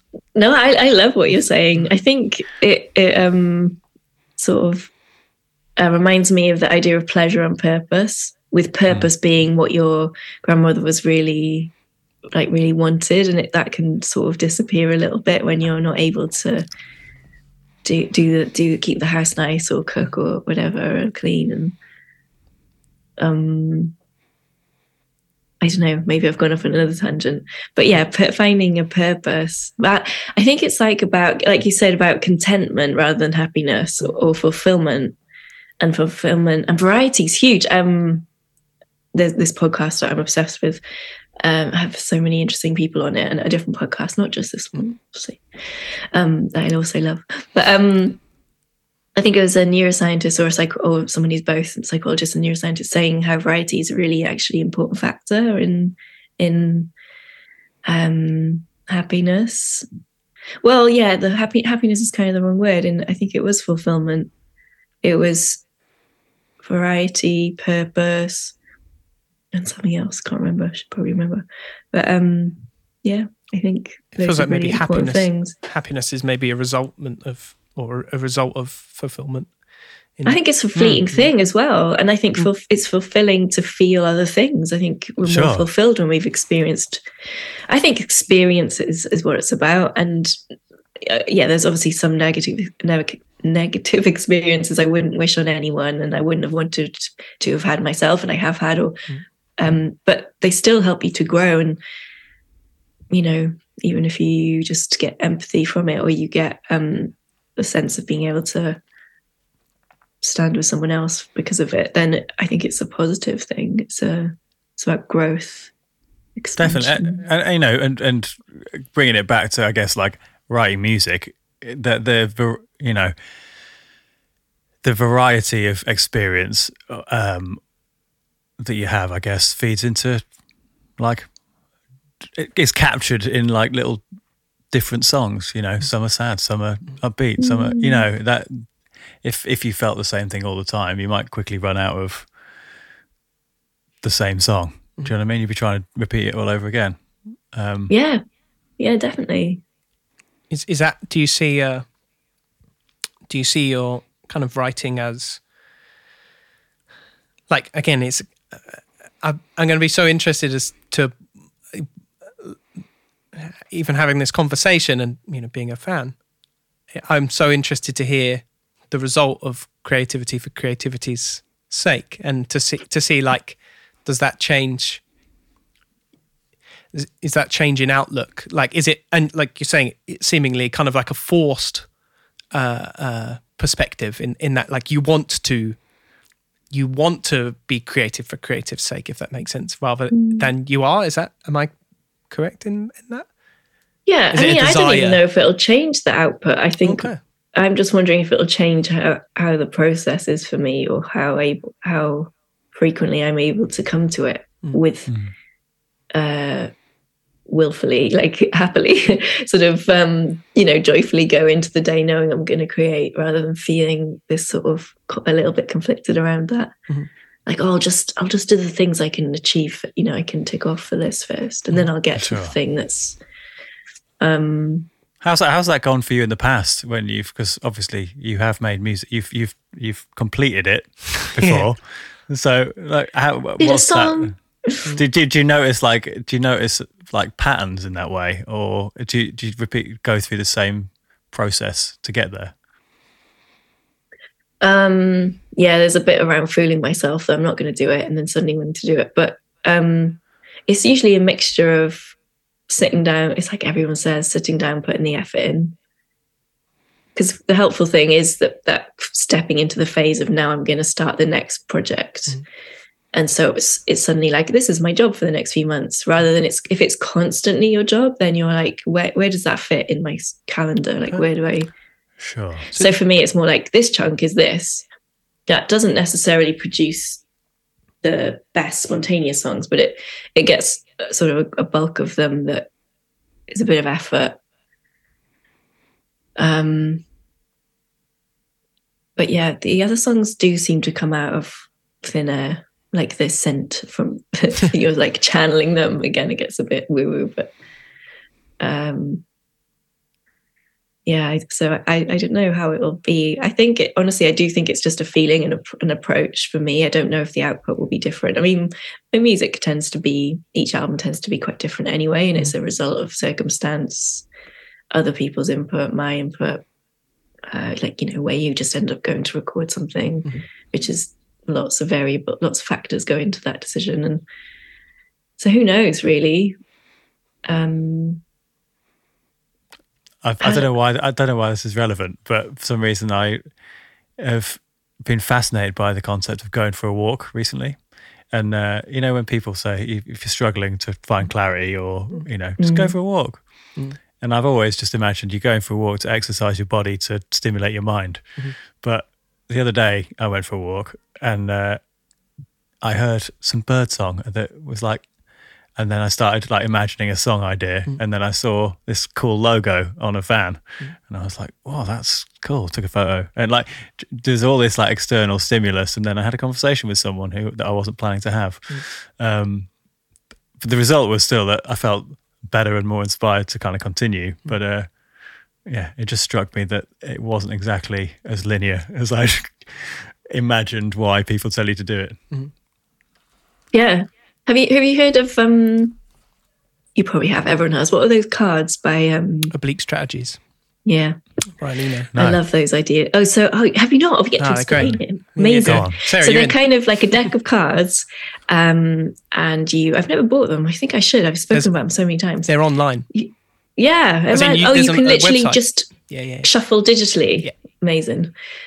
They say things like, go for a walk. They say things like, get on the next bus that goes past you.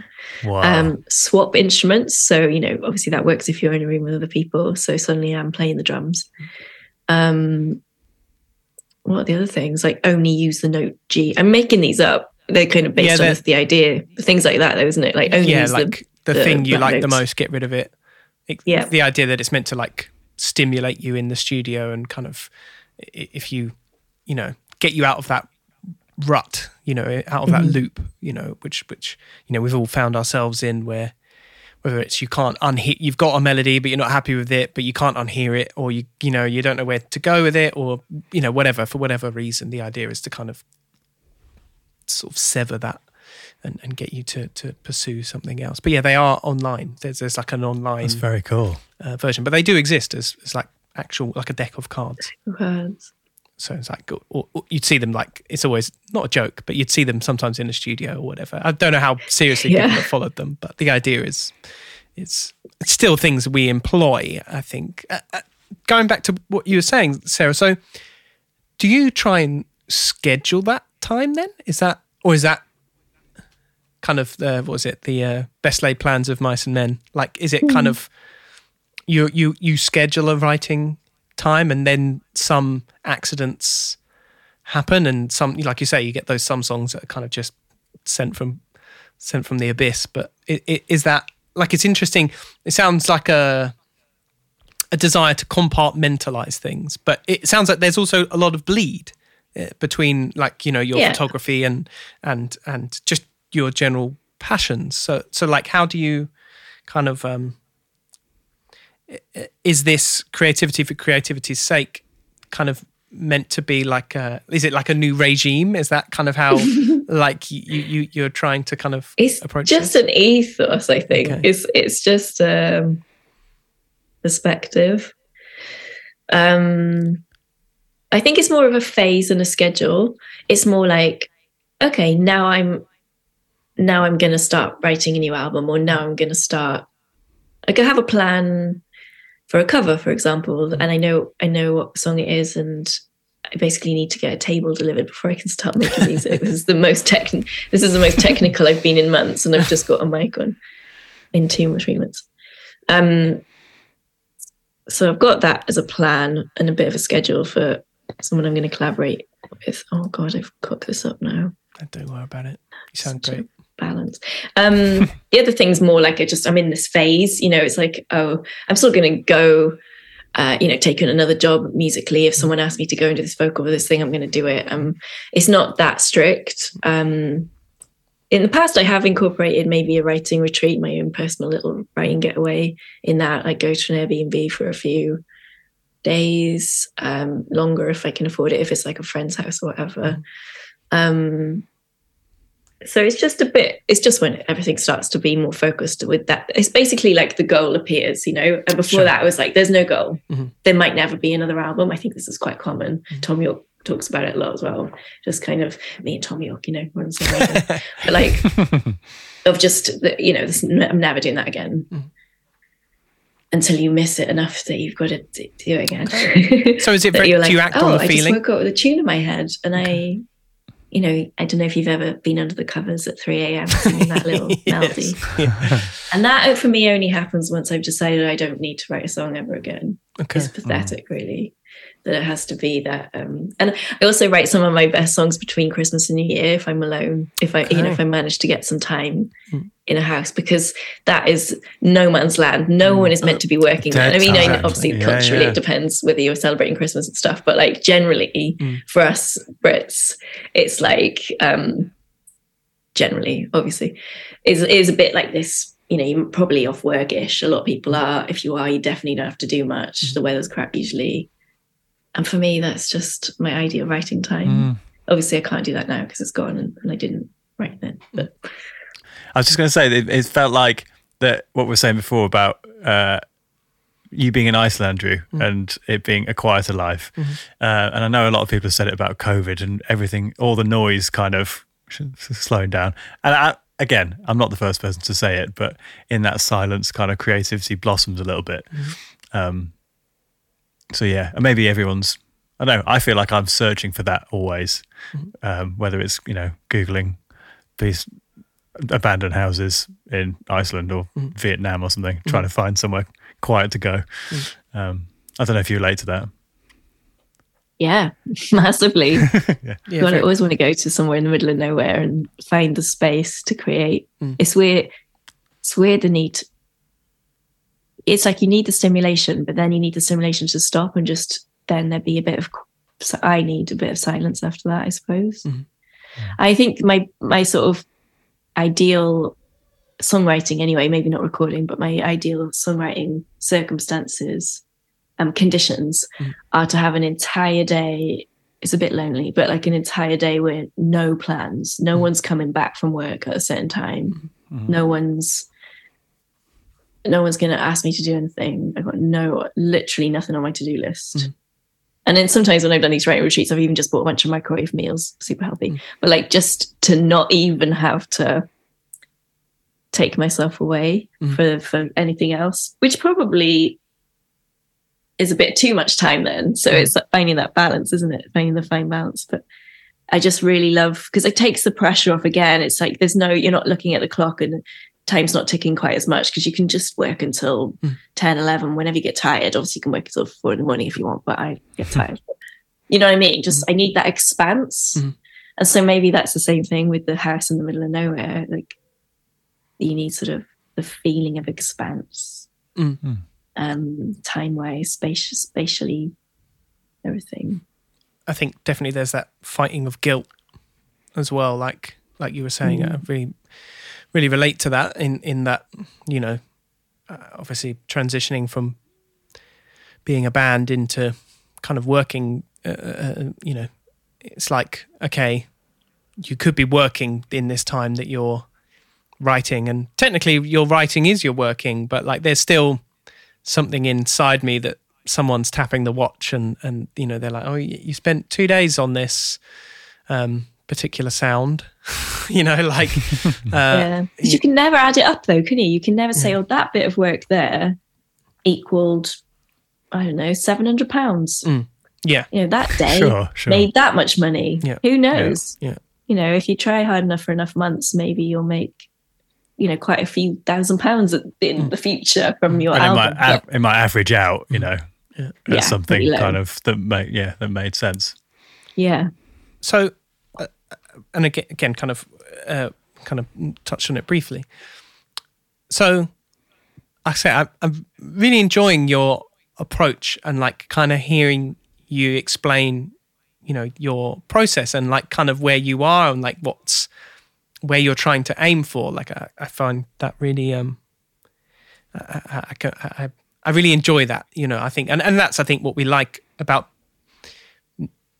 musicians, like being other musicians, same reason we watch YouTube videos of people we like or whatever. You want to kind of understand their processes. And for me, the process is like the most interesting part. I think like it's more telling than the songs are to some degree, you know, like and I think it kind of really gives like an insight.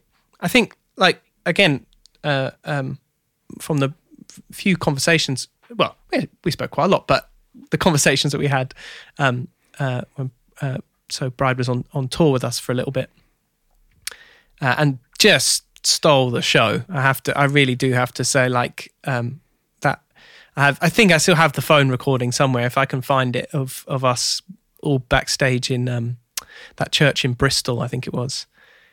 Just that venue is made for you. Like just every single person backstage, we had the door wide open and everyone was just silent listening to you play. Like it was such a cool moment. Like you and that Burns guitar. I've yet to hear the you as a full band actually, but I don't. They have their tools cut out for them, because every time everyone was just like, that's actual magic. Like I think, like I say, everyone would took little recordings. I'll see if I can find them. But I think like, so then, you know, being kind of where you're at in your career and everything like that. It was really interesting hearing that you also do like a fair amount of writing, you know, for others. and being, that's, I've advised a lot of people, but I've not written anything really particularly for other people yet.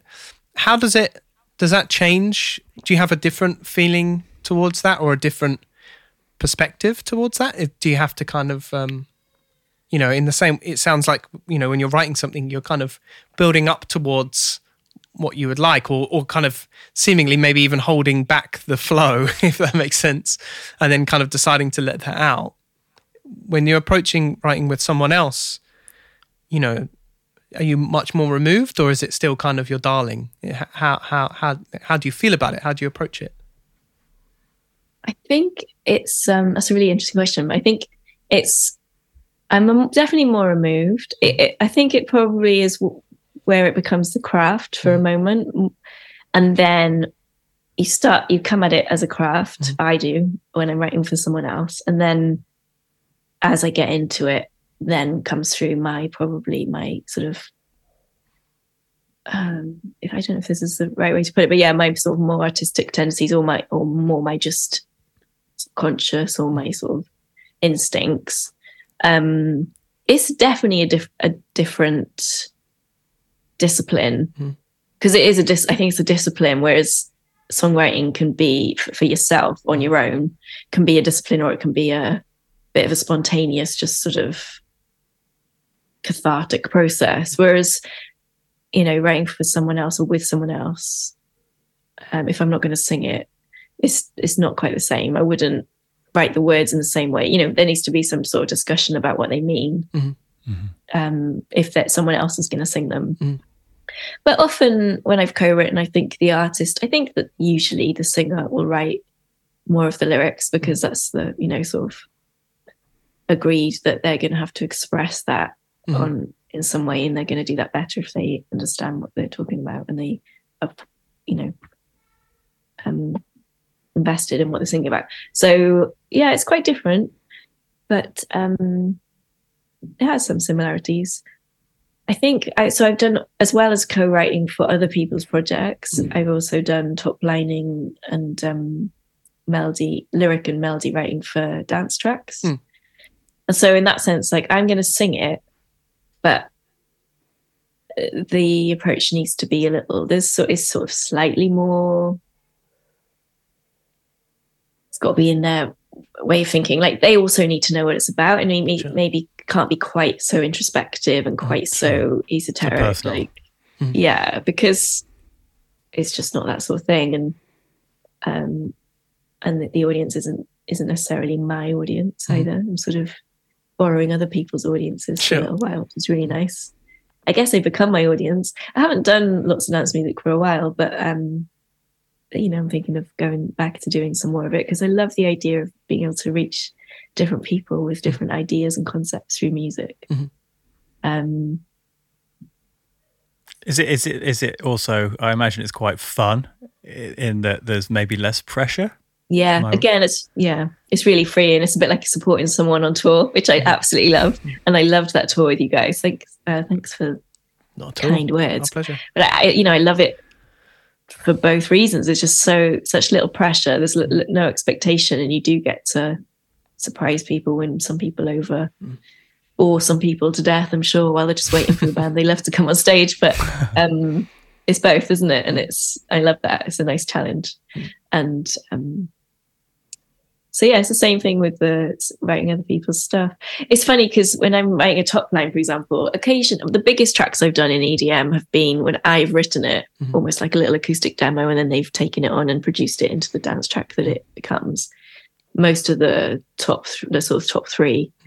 But when someone sends me a track to write on, like an instrumental bed, there's this weird state of flow that comes in then, where I can't, if I try not to listen to it. It's probably similar to when you didn't want me to tell you what my big idea was, so that you can respond spontaneously and in the moment and authentically. You don't want to 5 minutes later be like, oh, no way, that's your idea. And the same thing with the song, where I also need to be recording it, because if I listen to it when I'm going to the shop, because they just sent me it on Dropbox, and I'm like, oh, I'll just have a listen while I finish my shopping.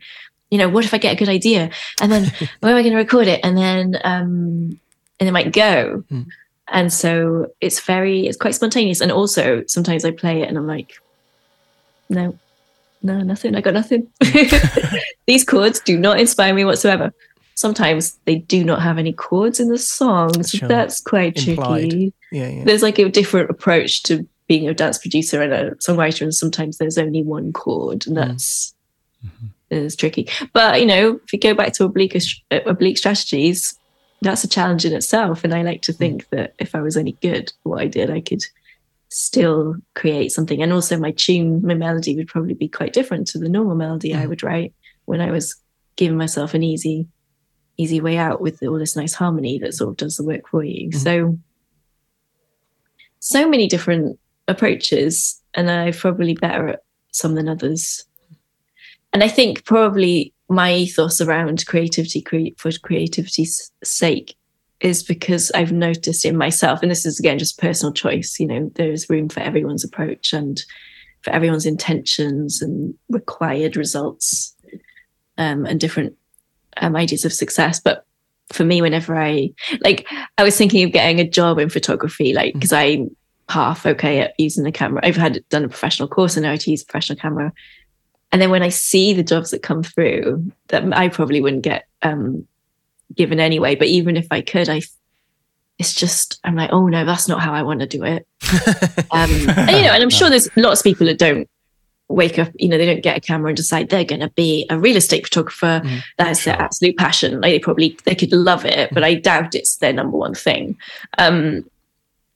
But, you know, for me, it's like, oh no, I just can't even see the point in me doing that at all. So, and I think I did this talk on songwriting at, is it LCM? London? It's a college of... ACM? No, it's like LCCM, London College of Contemporary Music, I think it might be. Okay. And it was really focused. The audience members were learning to be songwriters. And I think I annoyed the hell out of them because I couldn't come at it from any other way than an artist when I was trying to... I think I just didn't do the switch in my head that I was trying to talk about just being a songwriter and not being someone who just like goes with the flow and lets out their ideas. I think when I'm at my happiest is when I'm just letting it come. And so that's why it can be quite frustrating, because I don't feel that inspired by sitting down with a schedule to do it. I do it and it does yield results, but I do feel like just doing it when I want to do it is my ultimate, is my preference. Well, I think with the writing for other people, you talked about EDM and that kind of thing. For me, it feels I don't know much about that world, honestly, and it feels a bit like some kind of mysterious thing where you have to know the secret knock to get in the door, and then a new world. I'll let you in. But I mean, for anyone listening as well, it might be quite interesting. Just to, like, how do you get into that? Like, how does that work? Oh, well, my method was a bit random, like lots of these things are. It was years ago. I lived in Cardiff. I'd been in a band for years. And I think it was Jen Long, who was a radio DJ for a while. She probably played your stuff, Andrew. At the time, I think she was working in a rehearsal space and probably doing some cool up-and-coming job, but was much younger. And I think it was her anyway. Anyway, this DJ Lange, he was asking around. He just moved to Cardiff because his girlfriend was studying there. Like, they just relocated, and he was asking around for any singers. And I think it was Jen that was just recommended me, and probably a bunch of other people, but she was working in a rehearsal space and he went there to probably do some work. And yeah, so he got in touch. I Googled him and he'd been on top of the pops in the 90s. I know nothing about this scene. I don't really listen to this music, but that's exciting. And I thought, why not? And so I wrote a little demo and sent it to him. He had some notes, which was great. Like, he pushed me to make it a better song. I think I wrote the chorus because he made me. Probably thought I had a chorus already. Classic. Sure. And then he made it into a track, and it was... He wasn't in the same trance. Is trance music as well, so trance wasn't in the same place as it was when you got on top of the pops doing it. So it was never going to be that anyway, regardless of his level of success. But it was one of his biggest tracks for a while. It's still probably one of his most known tracks. Is that a bit of a reach? I don't know. Yeah, I think it's in his top 20 anyway, sure, of his biggest tracks, mm-hmm, which is lovely. And that instantly propelled me into this scene because trance, wow, so EDM, obviously, electronic dance music, mm-hmm, is loads of things, mm-hmm, I guess. And someone who knows more about this will, I probably know as much about dance music as I do about quantum physics, but I know about my little world, which is the trance world that I've managed to get into a little bit. And yeah, and it's like a huge community, and it's worldwide. You've got like Egypt, Russia, okay, you know, the States. Mm-hmm. I've been to Canada to play. I've been to Ukraine, actually, wow, Taiwan, mm-hmm, Trinidad, mm-hmm, had a little, wow, moment where they got a dance stage at a festival, and they, nice, invited a bunch of trance DJs over. I mean, I've had an amazing time with that. But this one track, because it's such a tight-knit scene, everyone knows everything that's out there. It got me a gig in Malta with these young guys that were putting on their first event, mm, and they'd all like chipped in a load of money, and they wanted it to be a big deal. Mm. And they probably couldn't afford a DJ, but they could afford a singer of one of the good songs at the moment in that moment. Nice.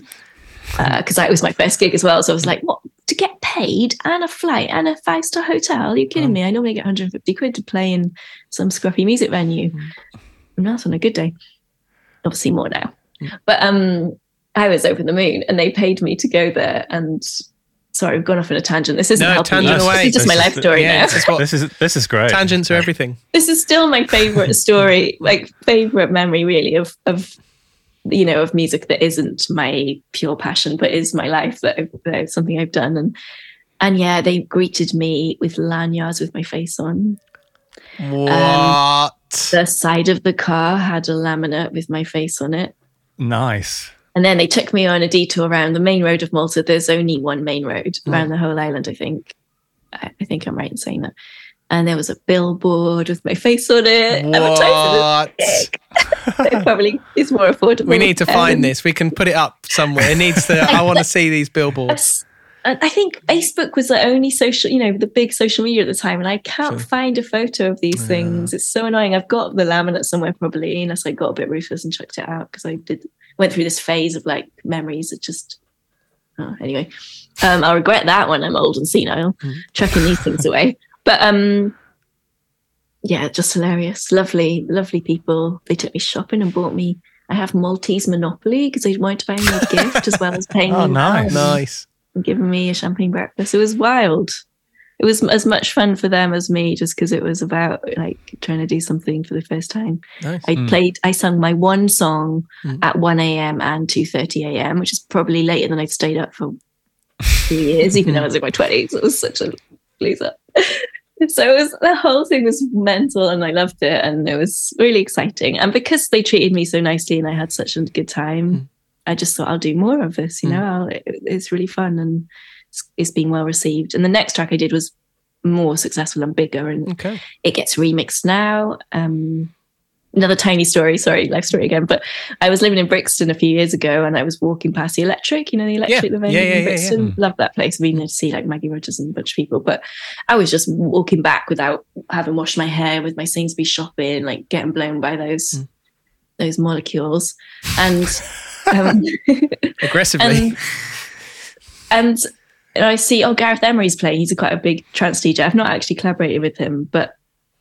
And then, like the next day, two of my big trance fans tagged me on Facebook in a video of this track "Find Yourself," which is with another DJ called John O'Callaghan, being pumped out. And this is like 10 years after it was released, and it being pumped out in this club round the corner from my house. I just walked past where no one recognised me properly, and they're all singing along to this song because because at trance events they all sing this one song, "Find Yourself."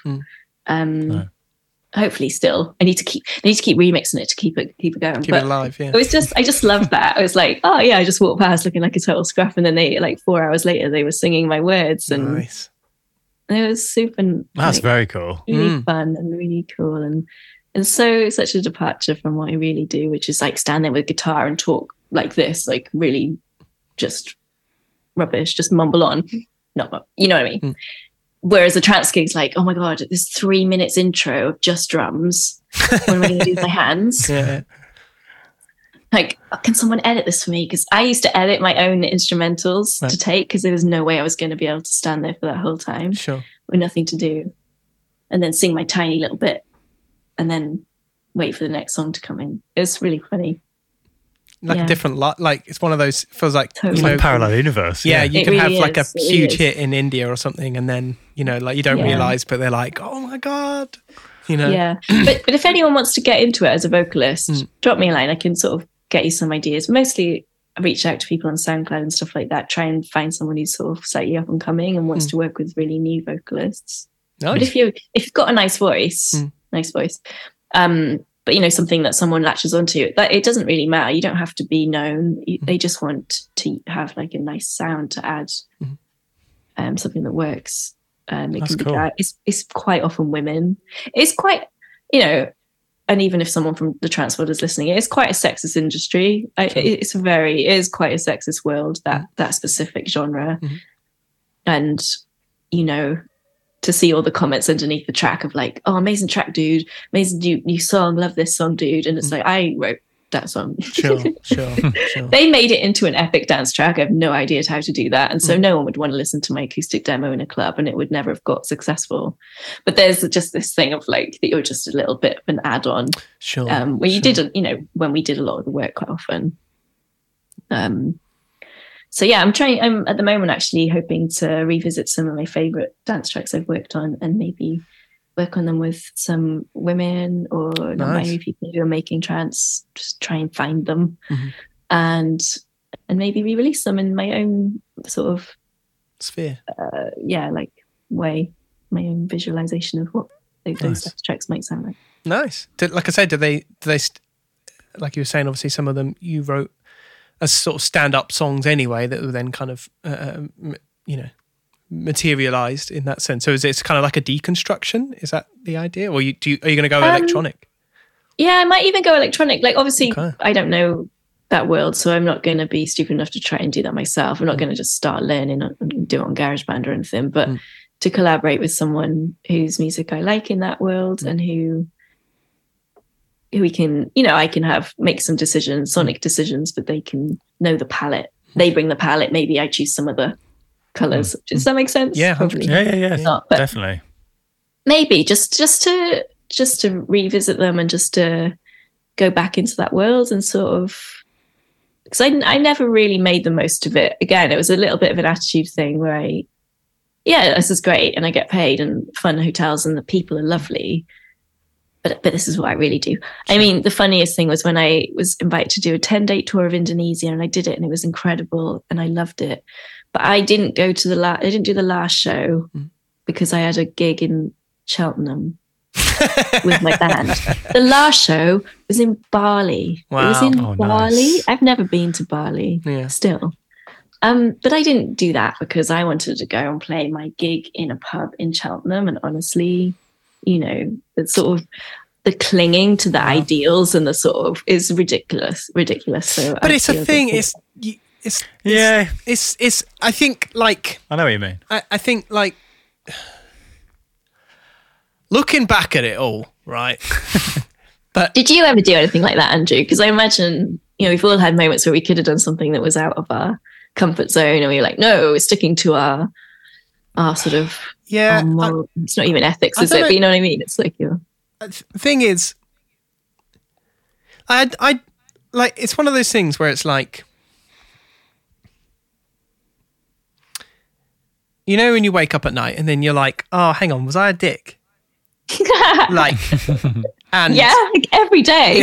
I don't need to go to sleep. Yeah. I think like, that about 10 minutes ago. And. I think like there is a. See, I feel like I could be just continuing the toxicity of our city, but that was for you, Matt. Thank you.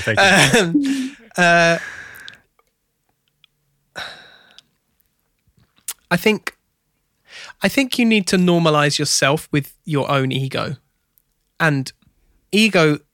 Like as a thing as an entity, as a saying, as a whatever, it's kind of like, you know, it feels like there's a lot of desire to be egoless, and the ego is bad, and it can be, but I also think, and to unpack that very slightly, is yes, for me music is like a moral thing, and again that's just kind of, you know, informed by 14-year-old me and sort of mainly the perceived ethics of John Frusciante and Omar Rodriguez and Thom Yorke and Trent Reznor and all these people who kind of, you know, music is God and da-da-da-da-da. And so I formed a morality and an ethos of what I thought music should be. And when I found what music actually was and actually, you know, got to a point where, you know, people were listening to our music and we were playing shows and whatever and dealing, you know, with the industry side of things, I probably wasn't that great to interface with. I'm fairly certain I could say I was probably, I'm going to say difficult as a minimum, in that the disillusion that I felt kind of just exuded and my tendency in that situation is to kind of light a torch and tear off into the night in that, no, this is how it should be, or die, you know. And so yeah, so I think now, you know, I have a much better relationship, but, and I think about some of those things and probably some of the emails I sent at the time over just stuff. But like, it was just like, no, that's just, how could you do that to this thing? This is all this time and effort and love, and you did this to it, and you know, you bounced it as a 160 MP3, or you cut it with, you know, you cut it on, you made a radio edit on GarageBand with a WAV, you know, like, or whatever, you know, or like, oh, we did the artwork and you got something wrong, or you saved it, you know, just like stupid stuff. But yeah, but I also think that there, you that also gets you like through the things that you need to get through, and like, you know, I think that there needs to be maybe drive is a better term, copium term for that. But I think you need to also have that thing that's like, do better, be better. And yeah, is that better than other people? By definition, you know, like, you don't want to say it out loud, but like, you obviously want to, you wouldn't make music otherwise. Why would you write a song if you didn't think you could do, if there was a reason for you doing it? Mm-hmm. Who are you? You're not Brian Wilson, mate. You know, like, so like you going into it, there's an arrogance, if you know what I mean, of like, who are you to do this? And why do you think, you know, like, so I've also feel like there needs to be like an acceptance of that, you know, like, and a relationship with your ego, albeit a healthier one. But yeah, I definitely I definitely have an ego, and I definitely, you know, I've bruised my ego. I've probably used my ego, probably not in some of the ways maybe people would think, but you know, like sometimes, you know, I'd be like, oh, I thought I did a good job there. You know, like I really believe in doing a really good job. And I think kind of like you, Sarah, like, where you desire like a tick box, I desire a working day. I think in my monkey brain heart, like I really just be like, I put in the graft today and we all did a good job in whichever form that is. And that's horrible. Like you say, when you can't get that, I find that very frustrating, but that frustration also then sort of finds its way into your ego and then sort of back round, and then you do another day, and you know, and whether that's just you get inspired by something, or you just I don't think there's anything wrong with being like, man, I'm just going to do better than everyone and it's going to be great today. Do you know what I mean? Like just in a manageable, I think you need to fight up sometimes. I think like the support slot, I think is maybe a good analogy. It's just like, you're not the main deal, but like going on, you're like, we're going to stick it to the main band. You know, like I would never think that. Like you have to, like, you know, that I don't know if that's healthy, but it's just, it's like you winning over that audience and being the underdog. Like, and I loved that feeling. It's such a good, when you get it and you know, no one knows who you are, no one cares. You get a few nodding heads and maybe by the end you get a decent applause. Sometimes you'd lose, sometimes you'd win, but like the idea of going in and having to prove yourself that night, you know, and then you get to try again next night if you didn't do a good and again because you didn't do a good enough job next day, you know, but like that stuff is probably really unhealthy in if it was applied anywhere else, but like I feel like it also needs to, you also kind of need a bit of negativity, if you know what I mean. Yeah. To like, it propels you, doesn't it? It motivates you. I think it sounds like drive, just generally. And you're saying, you know, you need to feel like you failed to push you to do something better, or you need to just want to do better or just want to do something good in the first place. And I feel, you know, all the stuff you talked about ego was... not in a negative way, but negative leaning. And I think personally, yes, that's package that ego bit up and put it to side. That's complex. But if you're trying to make something and you're trying to make something good and you're motivated to do that and that's your drive, then I don't see anything wrong with someone, if you were in a car factory, someone would be in the quality control department, right? Have that eye on the prize. And maybe when you're in a band and you maybe if you have a label or other people who are selling, marketing and doing the numbers, you've made the thing and no one else is going to care about it as much as you are. No one else is going to feel as attached as you are, and therefore it can't really be anyone else's job to ensure that it goes from its idea and gets into the ear of someone in the purest possible form. Sure. And I think that's natural and fine.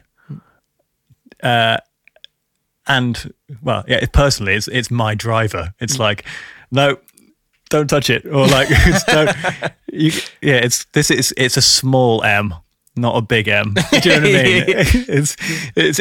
But it's all part of it, and 1,000 compromises dilutes the whole thing.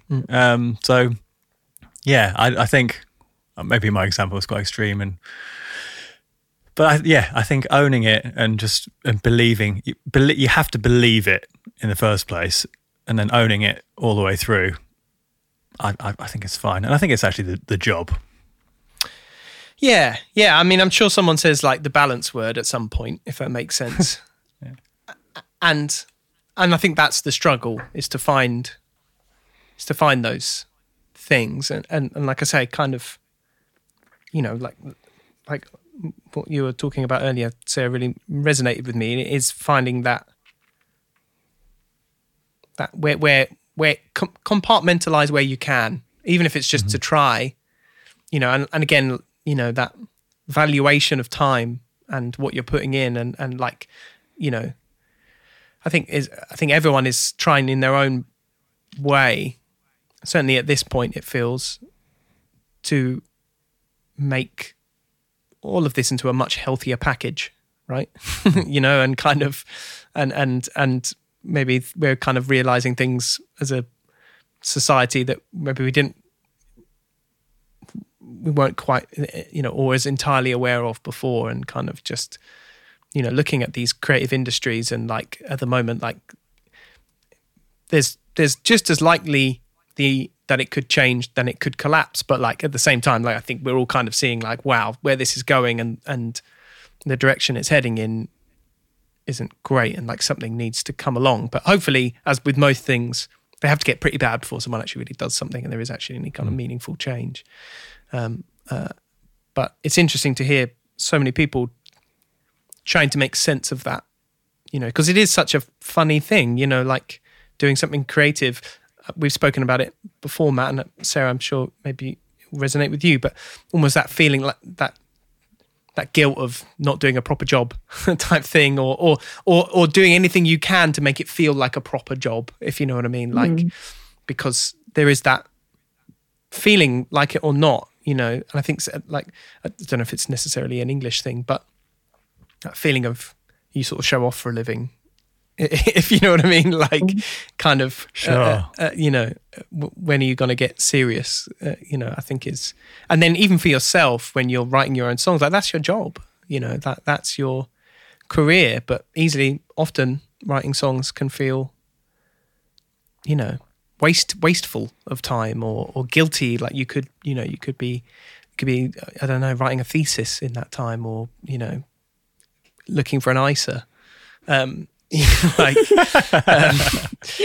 sign where you're at. Yeah, but it's true. I think I kind of the last thing I just I suppose really to kind of wrap this bit up. I think something I also wanted to touch on with you, Sarah, and you kind of mentioned it, and I think maybe like the picture has kind of come into focus to some degree.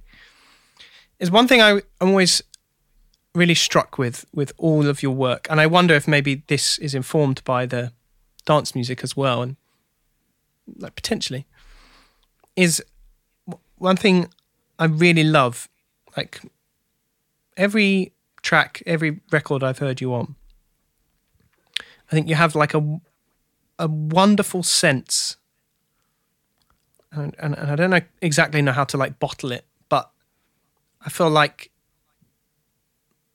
a wonderful sense of what should be there and what shouldn't be there. And what is what's necessary and what isn't necessary. In that all of the phrasing and the space and the timing of everything, all your melodies, everything like that, are always just perfectly managed. Like there's never too much. It's like perfectly melodic, is how I think of it. Like all your choruses, like everything feels so. Like when I'm listening to music from another artist, often my brain starts to kind of like chip in a little bit. If I've never heard something, and I'm like, oh, I think this is going to go there. Oh, I think maybe that melody will go here. And sometimes I find myself getting disappointed when it doesn't, because that's what I think where it's going to go, and I'm excited to hear it go in that direction. And I think, like, for example, I feel like there's like a different bone that I found with some songwriters, in that some people just kind of get it. And I don't mean that in a kind of, I don't know, like I'm selling some kind of business, or I'm, you know, like you get up at 5 a.m. and I'm selling this pen. As in like a natural sense of melody and phrasing and timing and setup. There's nothing unnecessary. Like, for example, you know, there are some bands that are so melodic, it's not very melodic anymore. Like the phrasing is just so filled with melody that it's unmelodic, and or like something goes on for much too long.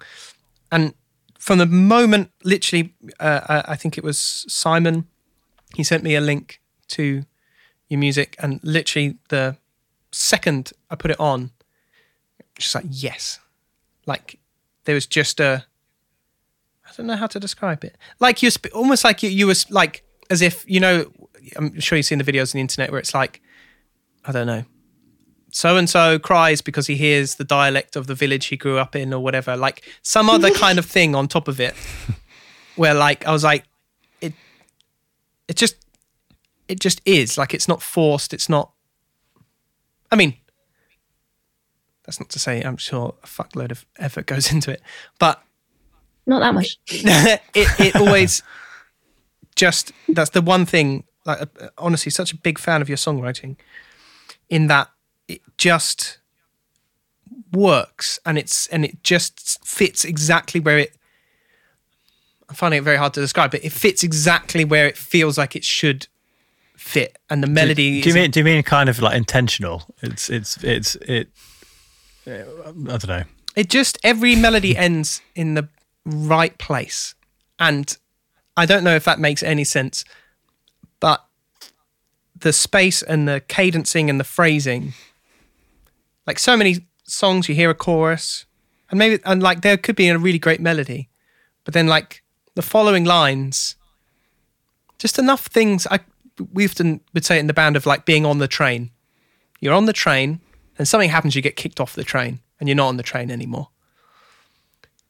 Sometimes you get a great melody, but it's kind of, it's not loved and it's not prepared and there's not space around it for it to be just a great melody. And it kind of trips up on itself within the song, or like, irregardless of what genre, I don't know how best to describe it. Like flowing water, like it goes from A and it goes to B, but it just falls about all over the place and you lose some water and some spills. Succinct? Yeah, I don't know. It's not like a quickness.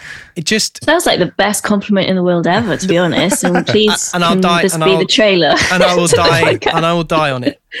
Wow.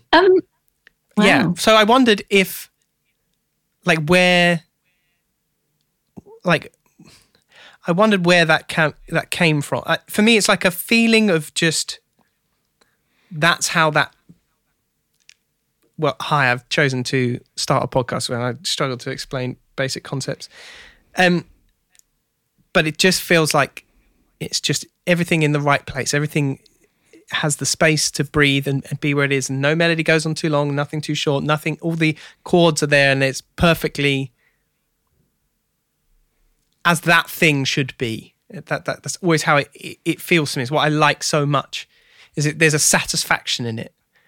Like everything, every suspense releases, every, you know, and it feels considered and that's what, I can't describe it other than the music I really like does that thing. But there's definitely artists that don't do that thing. And it's kind of like a different bone. It's not like this isn't a great melody. It's not like they're not a very good guitar player, whatever. It's just like the big picture, something's wrong. And it's just not, I don't know how to describe it. It just doesn't, it's just one of these things is not right, you know? I have loads of, thank you. You're very welcome. Hell, that was like the nicest thing anyone's ever said about you. It might be unintentional. I'm just saying that your particular, the way you've chosen to order your affairs. I have two responses, and one is I feel like one is going to sound dismissive of the compliment and of your idea, and the other is maybe even going to sound really egotistical and really boosts it. So, and I'm not sure which one it is, and it's probably about balance, isn't it? Somewhere in the middle. Nice. But in a way, what you're saying does feel like the amount of effort I put in, and maybe it's like, right, and maybe it's about intuition, you know, not forcing anything. This is probably, maybe it reflects the way I come at the process, which is really relaxed. Like I don't push myself to do it. It's not, I only do it when I want to do it. Generally, you know, just the right amount of effort for me is all I can put in anyway. But this all sounds like I'm saying, yeah, you're right. No, and you should. You're right, my songs are perfect, thanks. But it could be, it could be a bad song, but you would have done it perfectly. Wouldn't, but you understand what I'm saying. That it's not that it's a great song and it's a great melody. It's the execution of the entire, of all the chemicals. The bread is evenly baked.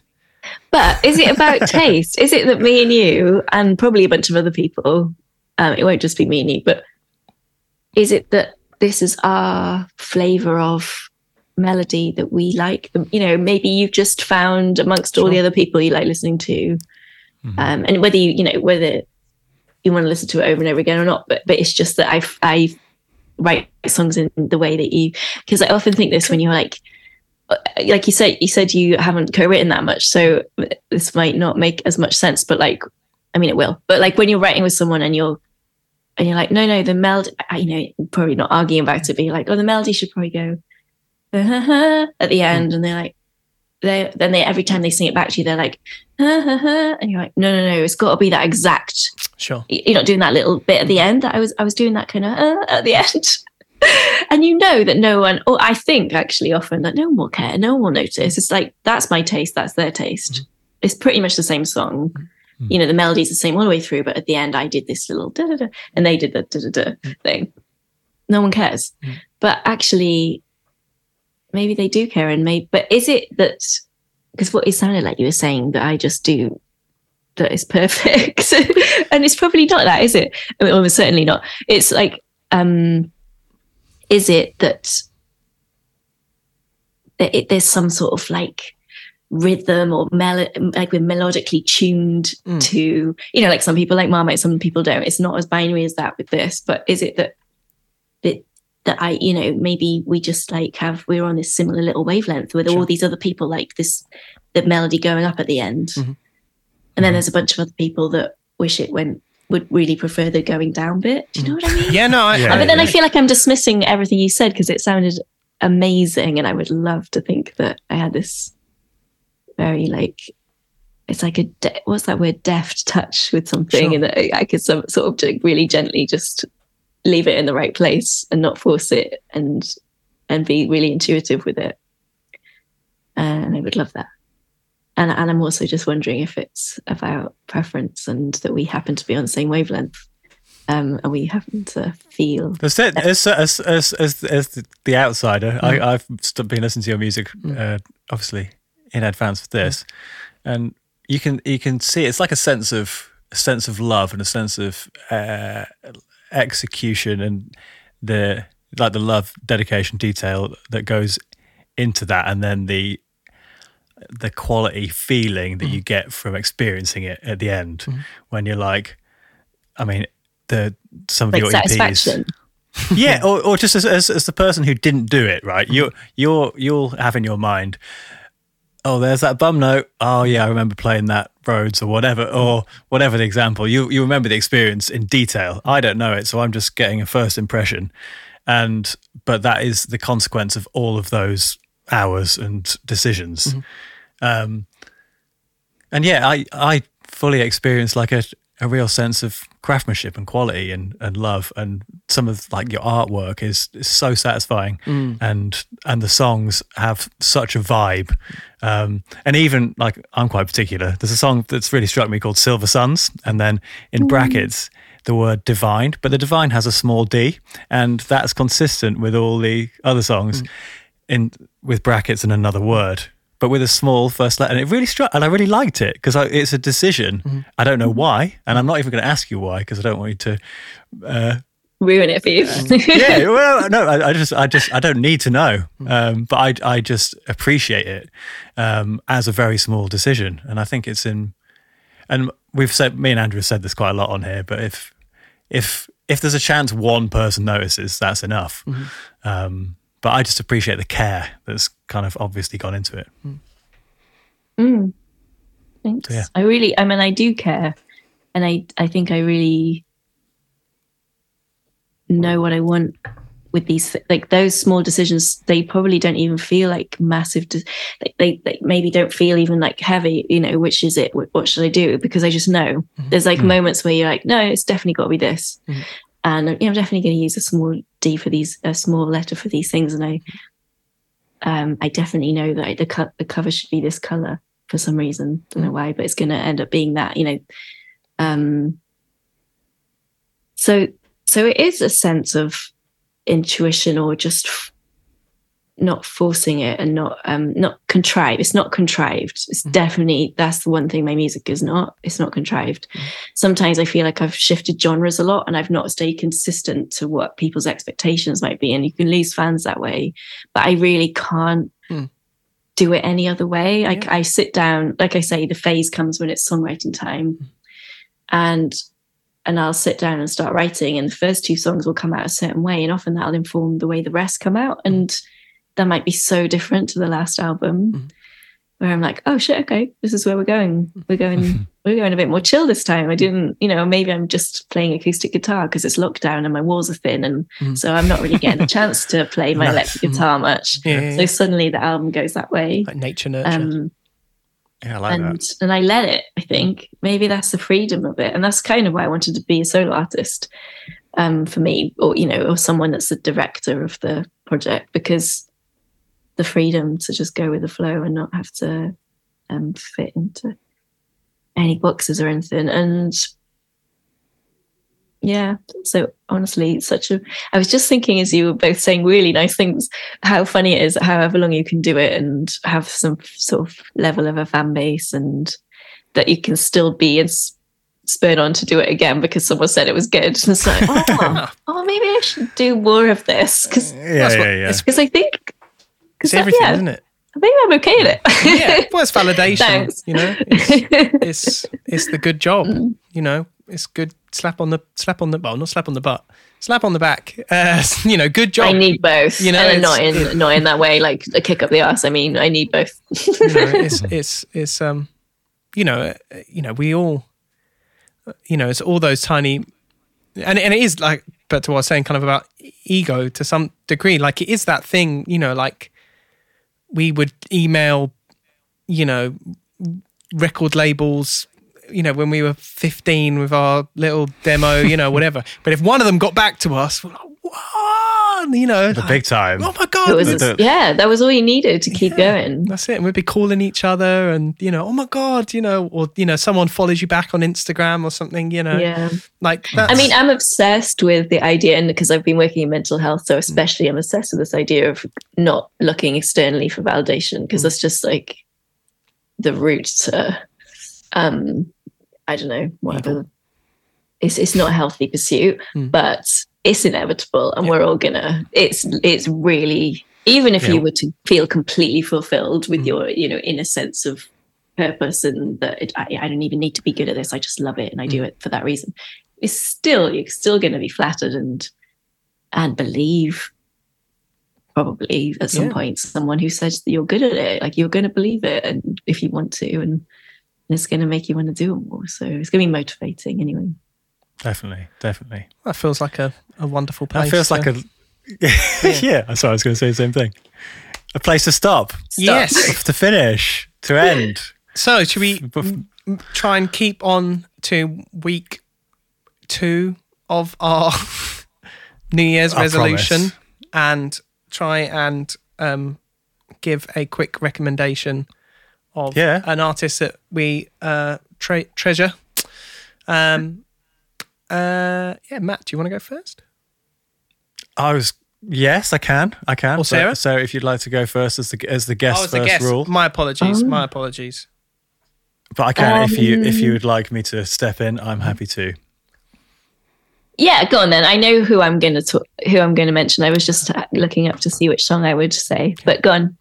All right. Mine is the new album. I've been listening to this quite a bit from the lovely Gaz Coombs of, some of you might know, Supergrass. So it's his third album, and I've liked every single one for many different reasons. And yeah, I probably didn't know about Supergrass at the time, but did retrospectively. This is very different and very mature and just all around wholesome. And I've loved first 2 albums, and his new one's just come out, in fact, this year, in the last 20 days. Okay. So yeah, hot off the press. So it's very good. I think track 2 is the one that's caught my ear. Don't Say It's Over, it's called. The album's called Turn That Car Around, and I'll put that in the playlist. And I also should say, we'll put some, Sarah, if there's a track you want us to put in the playlist of yours, we'll add one too. Yeah, absolutely. Okay, shoot. Sarah, you're in. Well, I was going to say, I just realised that I saw a post about a new national track that was going to be premiered yesterday at 5:00, and I haven't listened to it yet. So I can't recommend something I haven't listened to yet. No, I think you can go there. That'd be really stupid. But I want to big up someone who hasn't released music for a little while and who I've mentioned before when I've been asked to recommend someone, but Nadia Reid. She's a Kiwi artist. She's from New Zealand. Her last album was out in 2020, so she's had a baby recently, so I guess that's been her latest release. I absolutely love her, and Out of My Province is such a beautiful album. Her voice is just so, I could just listen to it all day. It's so rich and amazing. I love the whole of the album. I've been really thinking about the track Best Thing, which I got into when the album first came out, but I've been thinking about it again a lot recently. But I also really love I'm sorry, I'm looking down up and down the album. No. Thinking, which one is it? I think it's O Canada. I love that too. Or I Don't Want to Take Anything From You. Anyway, just love it. Probably going to listen to it. What was the name of the record again? The album is called Out of My Province. I think so. Can I tell you? We haven't got time. No. I have all time. Basically, we played on a Bride tour. We played a venue in Park Street Studios in Liverpool, and there was a guy behind the bar called Angus McBride. Right. I was loving that fact because spelt the same as Bride. Okay. And it was his last day, his last shift before he went, did a bit more traveling, and then went back to New Zealand. And he was like, let's go out. I'm a bartender. We'll get cheap drinks in all the bars. You have to come out with me. It was midweek. It was, he was on one for that week. And he was such a nice guy. And we had stayed in a hotel centrally for the first time we could afford it ever. So we could just all go out and party and walk back to the hotel. And we had a really good time with him. And then just added each other on Facebook and stuff. And then he posted about Nadine's music of maybe a year or so later. Occasionally seeing him on Facebook when I was using it a few years ago. And I was like, do you know her? Because it seemed like he did. And he was like, I married her. Whoa. And I'm like, oh my God, but I love her. Because I liked her previous album. Not as much, I hadn't got obsessed at that point. But I was really into it. And I was like, oh God, that's so cool. And then when I listened to Out of My Province, it really sounds like a love album. Nice. In the purest sense, not in the sort of dramatic sense, in the just really sort of wholesome, this person is my person sort of thing. Yeah. So, okay, cheesy. That's it. No, great. What a great story. Oh, I like it. I like it. Yeah, absolutely. There you go. Go on, Andrew. What are you thinking? My one, I don't know if it's cheating, but I thought I'd never really mentioned it, and I know they would really appreciate it. Ages ago, I don't even quite remember how, but a band messaged me about helping them with their record, and they lived in America, and obviously I live here, and they got producers and whatever, and they were just looking for something that wasn't necessarily production, and I was like, oh cool, well they played me some of their stuff, and I was like, they seem they get it, they're a really good band, and they get it, they're you like I was saying about you, Brad, you can hear and you're just like pass, you get it, and they would send me their tracks every now and then. And I would be like, cool, this is good, this is rubbish, this is good, this one again, blah, blah, blah, blah, blah. And it's been 3 years or something. They had lineup changes, and the lead singer had a kid and blah, blah, blah, blah. But we've become really friendly over the time. And obviously I speak to them on Zoom or whatever, every few months at the time. And they finally released their EP. It's called Matches, and the band is called Junro. Junro, and they're from. Actually, I don't know where they're from. I don't want to say in case I get it wrong. I want to say Connecticut, but I don't think it is. Okay, Middle America, America. I'm not actually East Coast America. And they're just. It's just again I had an input, but it's not in no way measurable. You know what I mean? I just said that's good. Do more of that, kind of thing. But I'm just so proud of them. And like they, you know, watch this little, like it's kind of like just sort of being a fly on the wall and just watching, you know, these little songs take place or whatever. And I'd be like, oh, cool. You know, maybe I would think about rearranging this section or like maybe this, and trying not to give them the idea, just like, cool, maybe you should look for something that does this and maybe some examples or whatever. And what I really love about them is like they would go away and then they would, it was like a treat. I'd get to like listen to the song again. It obviously just would pop up again and I'd listen to the same song again. And then, you know, like something new would happen, obviously. And I'd be like, yeah, you know, and obviously, yeah, sometimes I'd be like, that's not the one. And then, but 99% of the time, it'd be like, I don't know, like Kanye West re-uploading an album. Do you know what I mean? Kind of thing. And you get like a new, it's the same track, but you got a new surprise. And I just felt like they would really appreciate that shout out. And I think it's, I'm so happy and I'm so proud of them. So yeah, the band's called Junro and the EP is called Matches. Nice. So I think it's only five tracks. But yeah, they're a three-piece, guitar, bass, drums, or whatever. But, you know, a very, very new band. But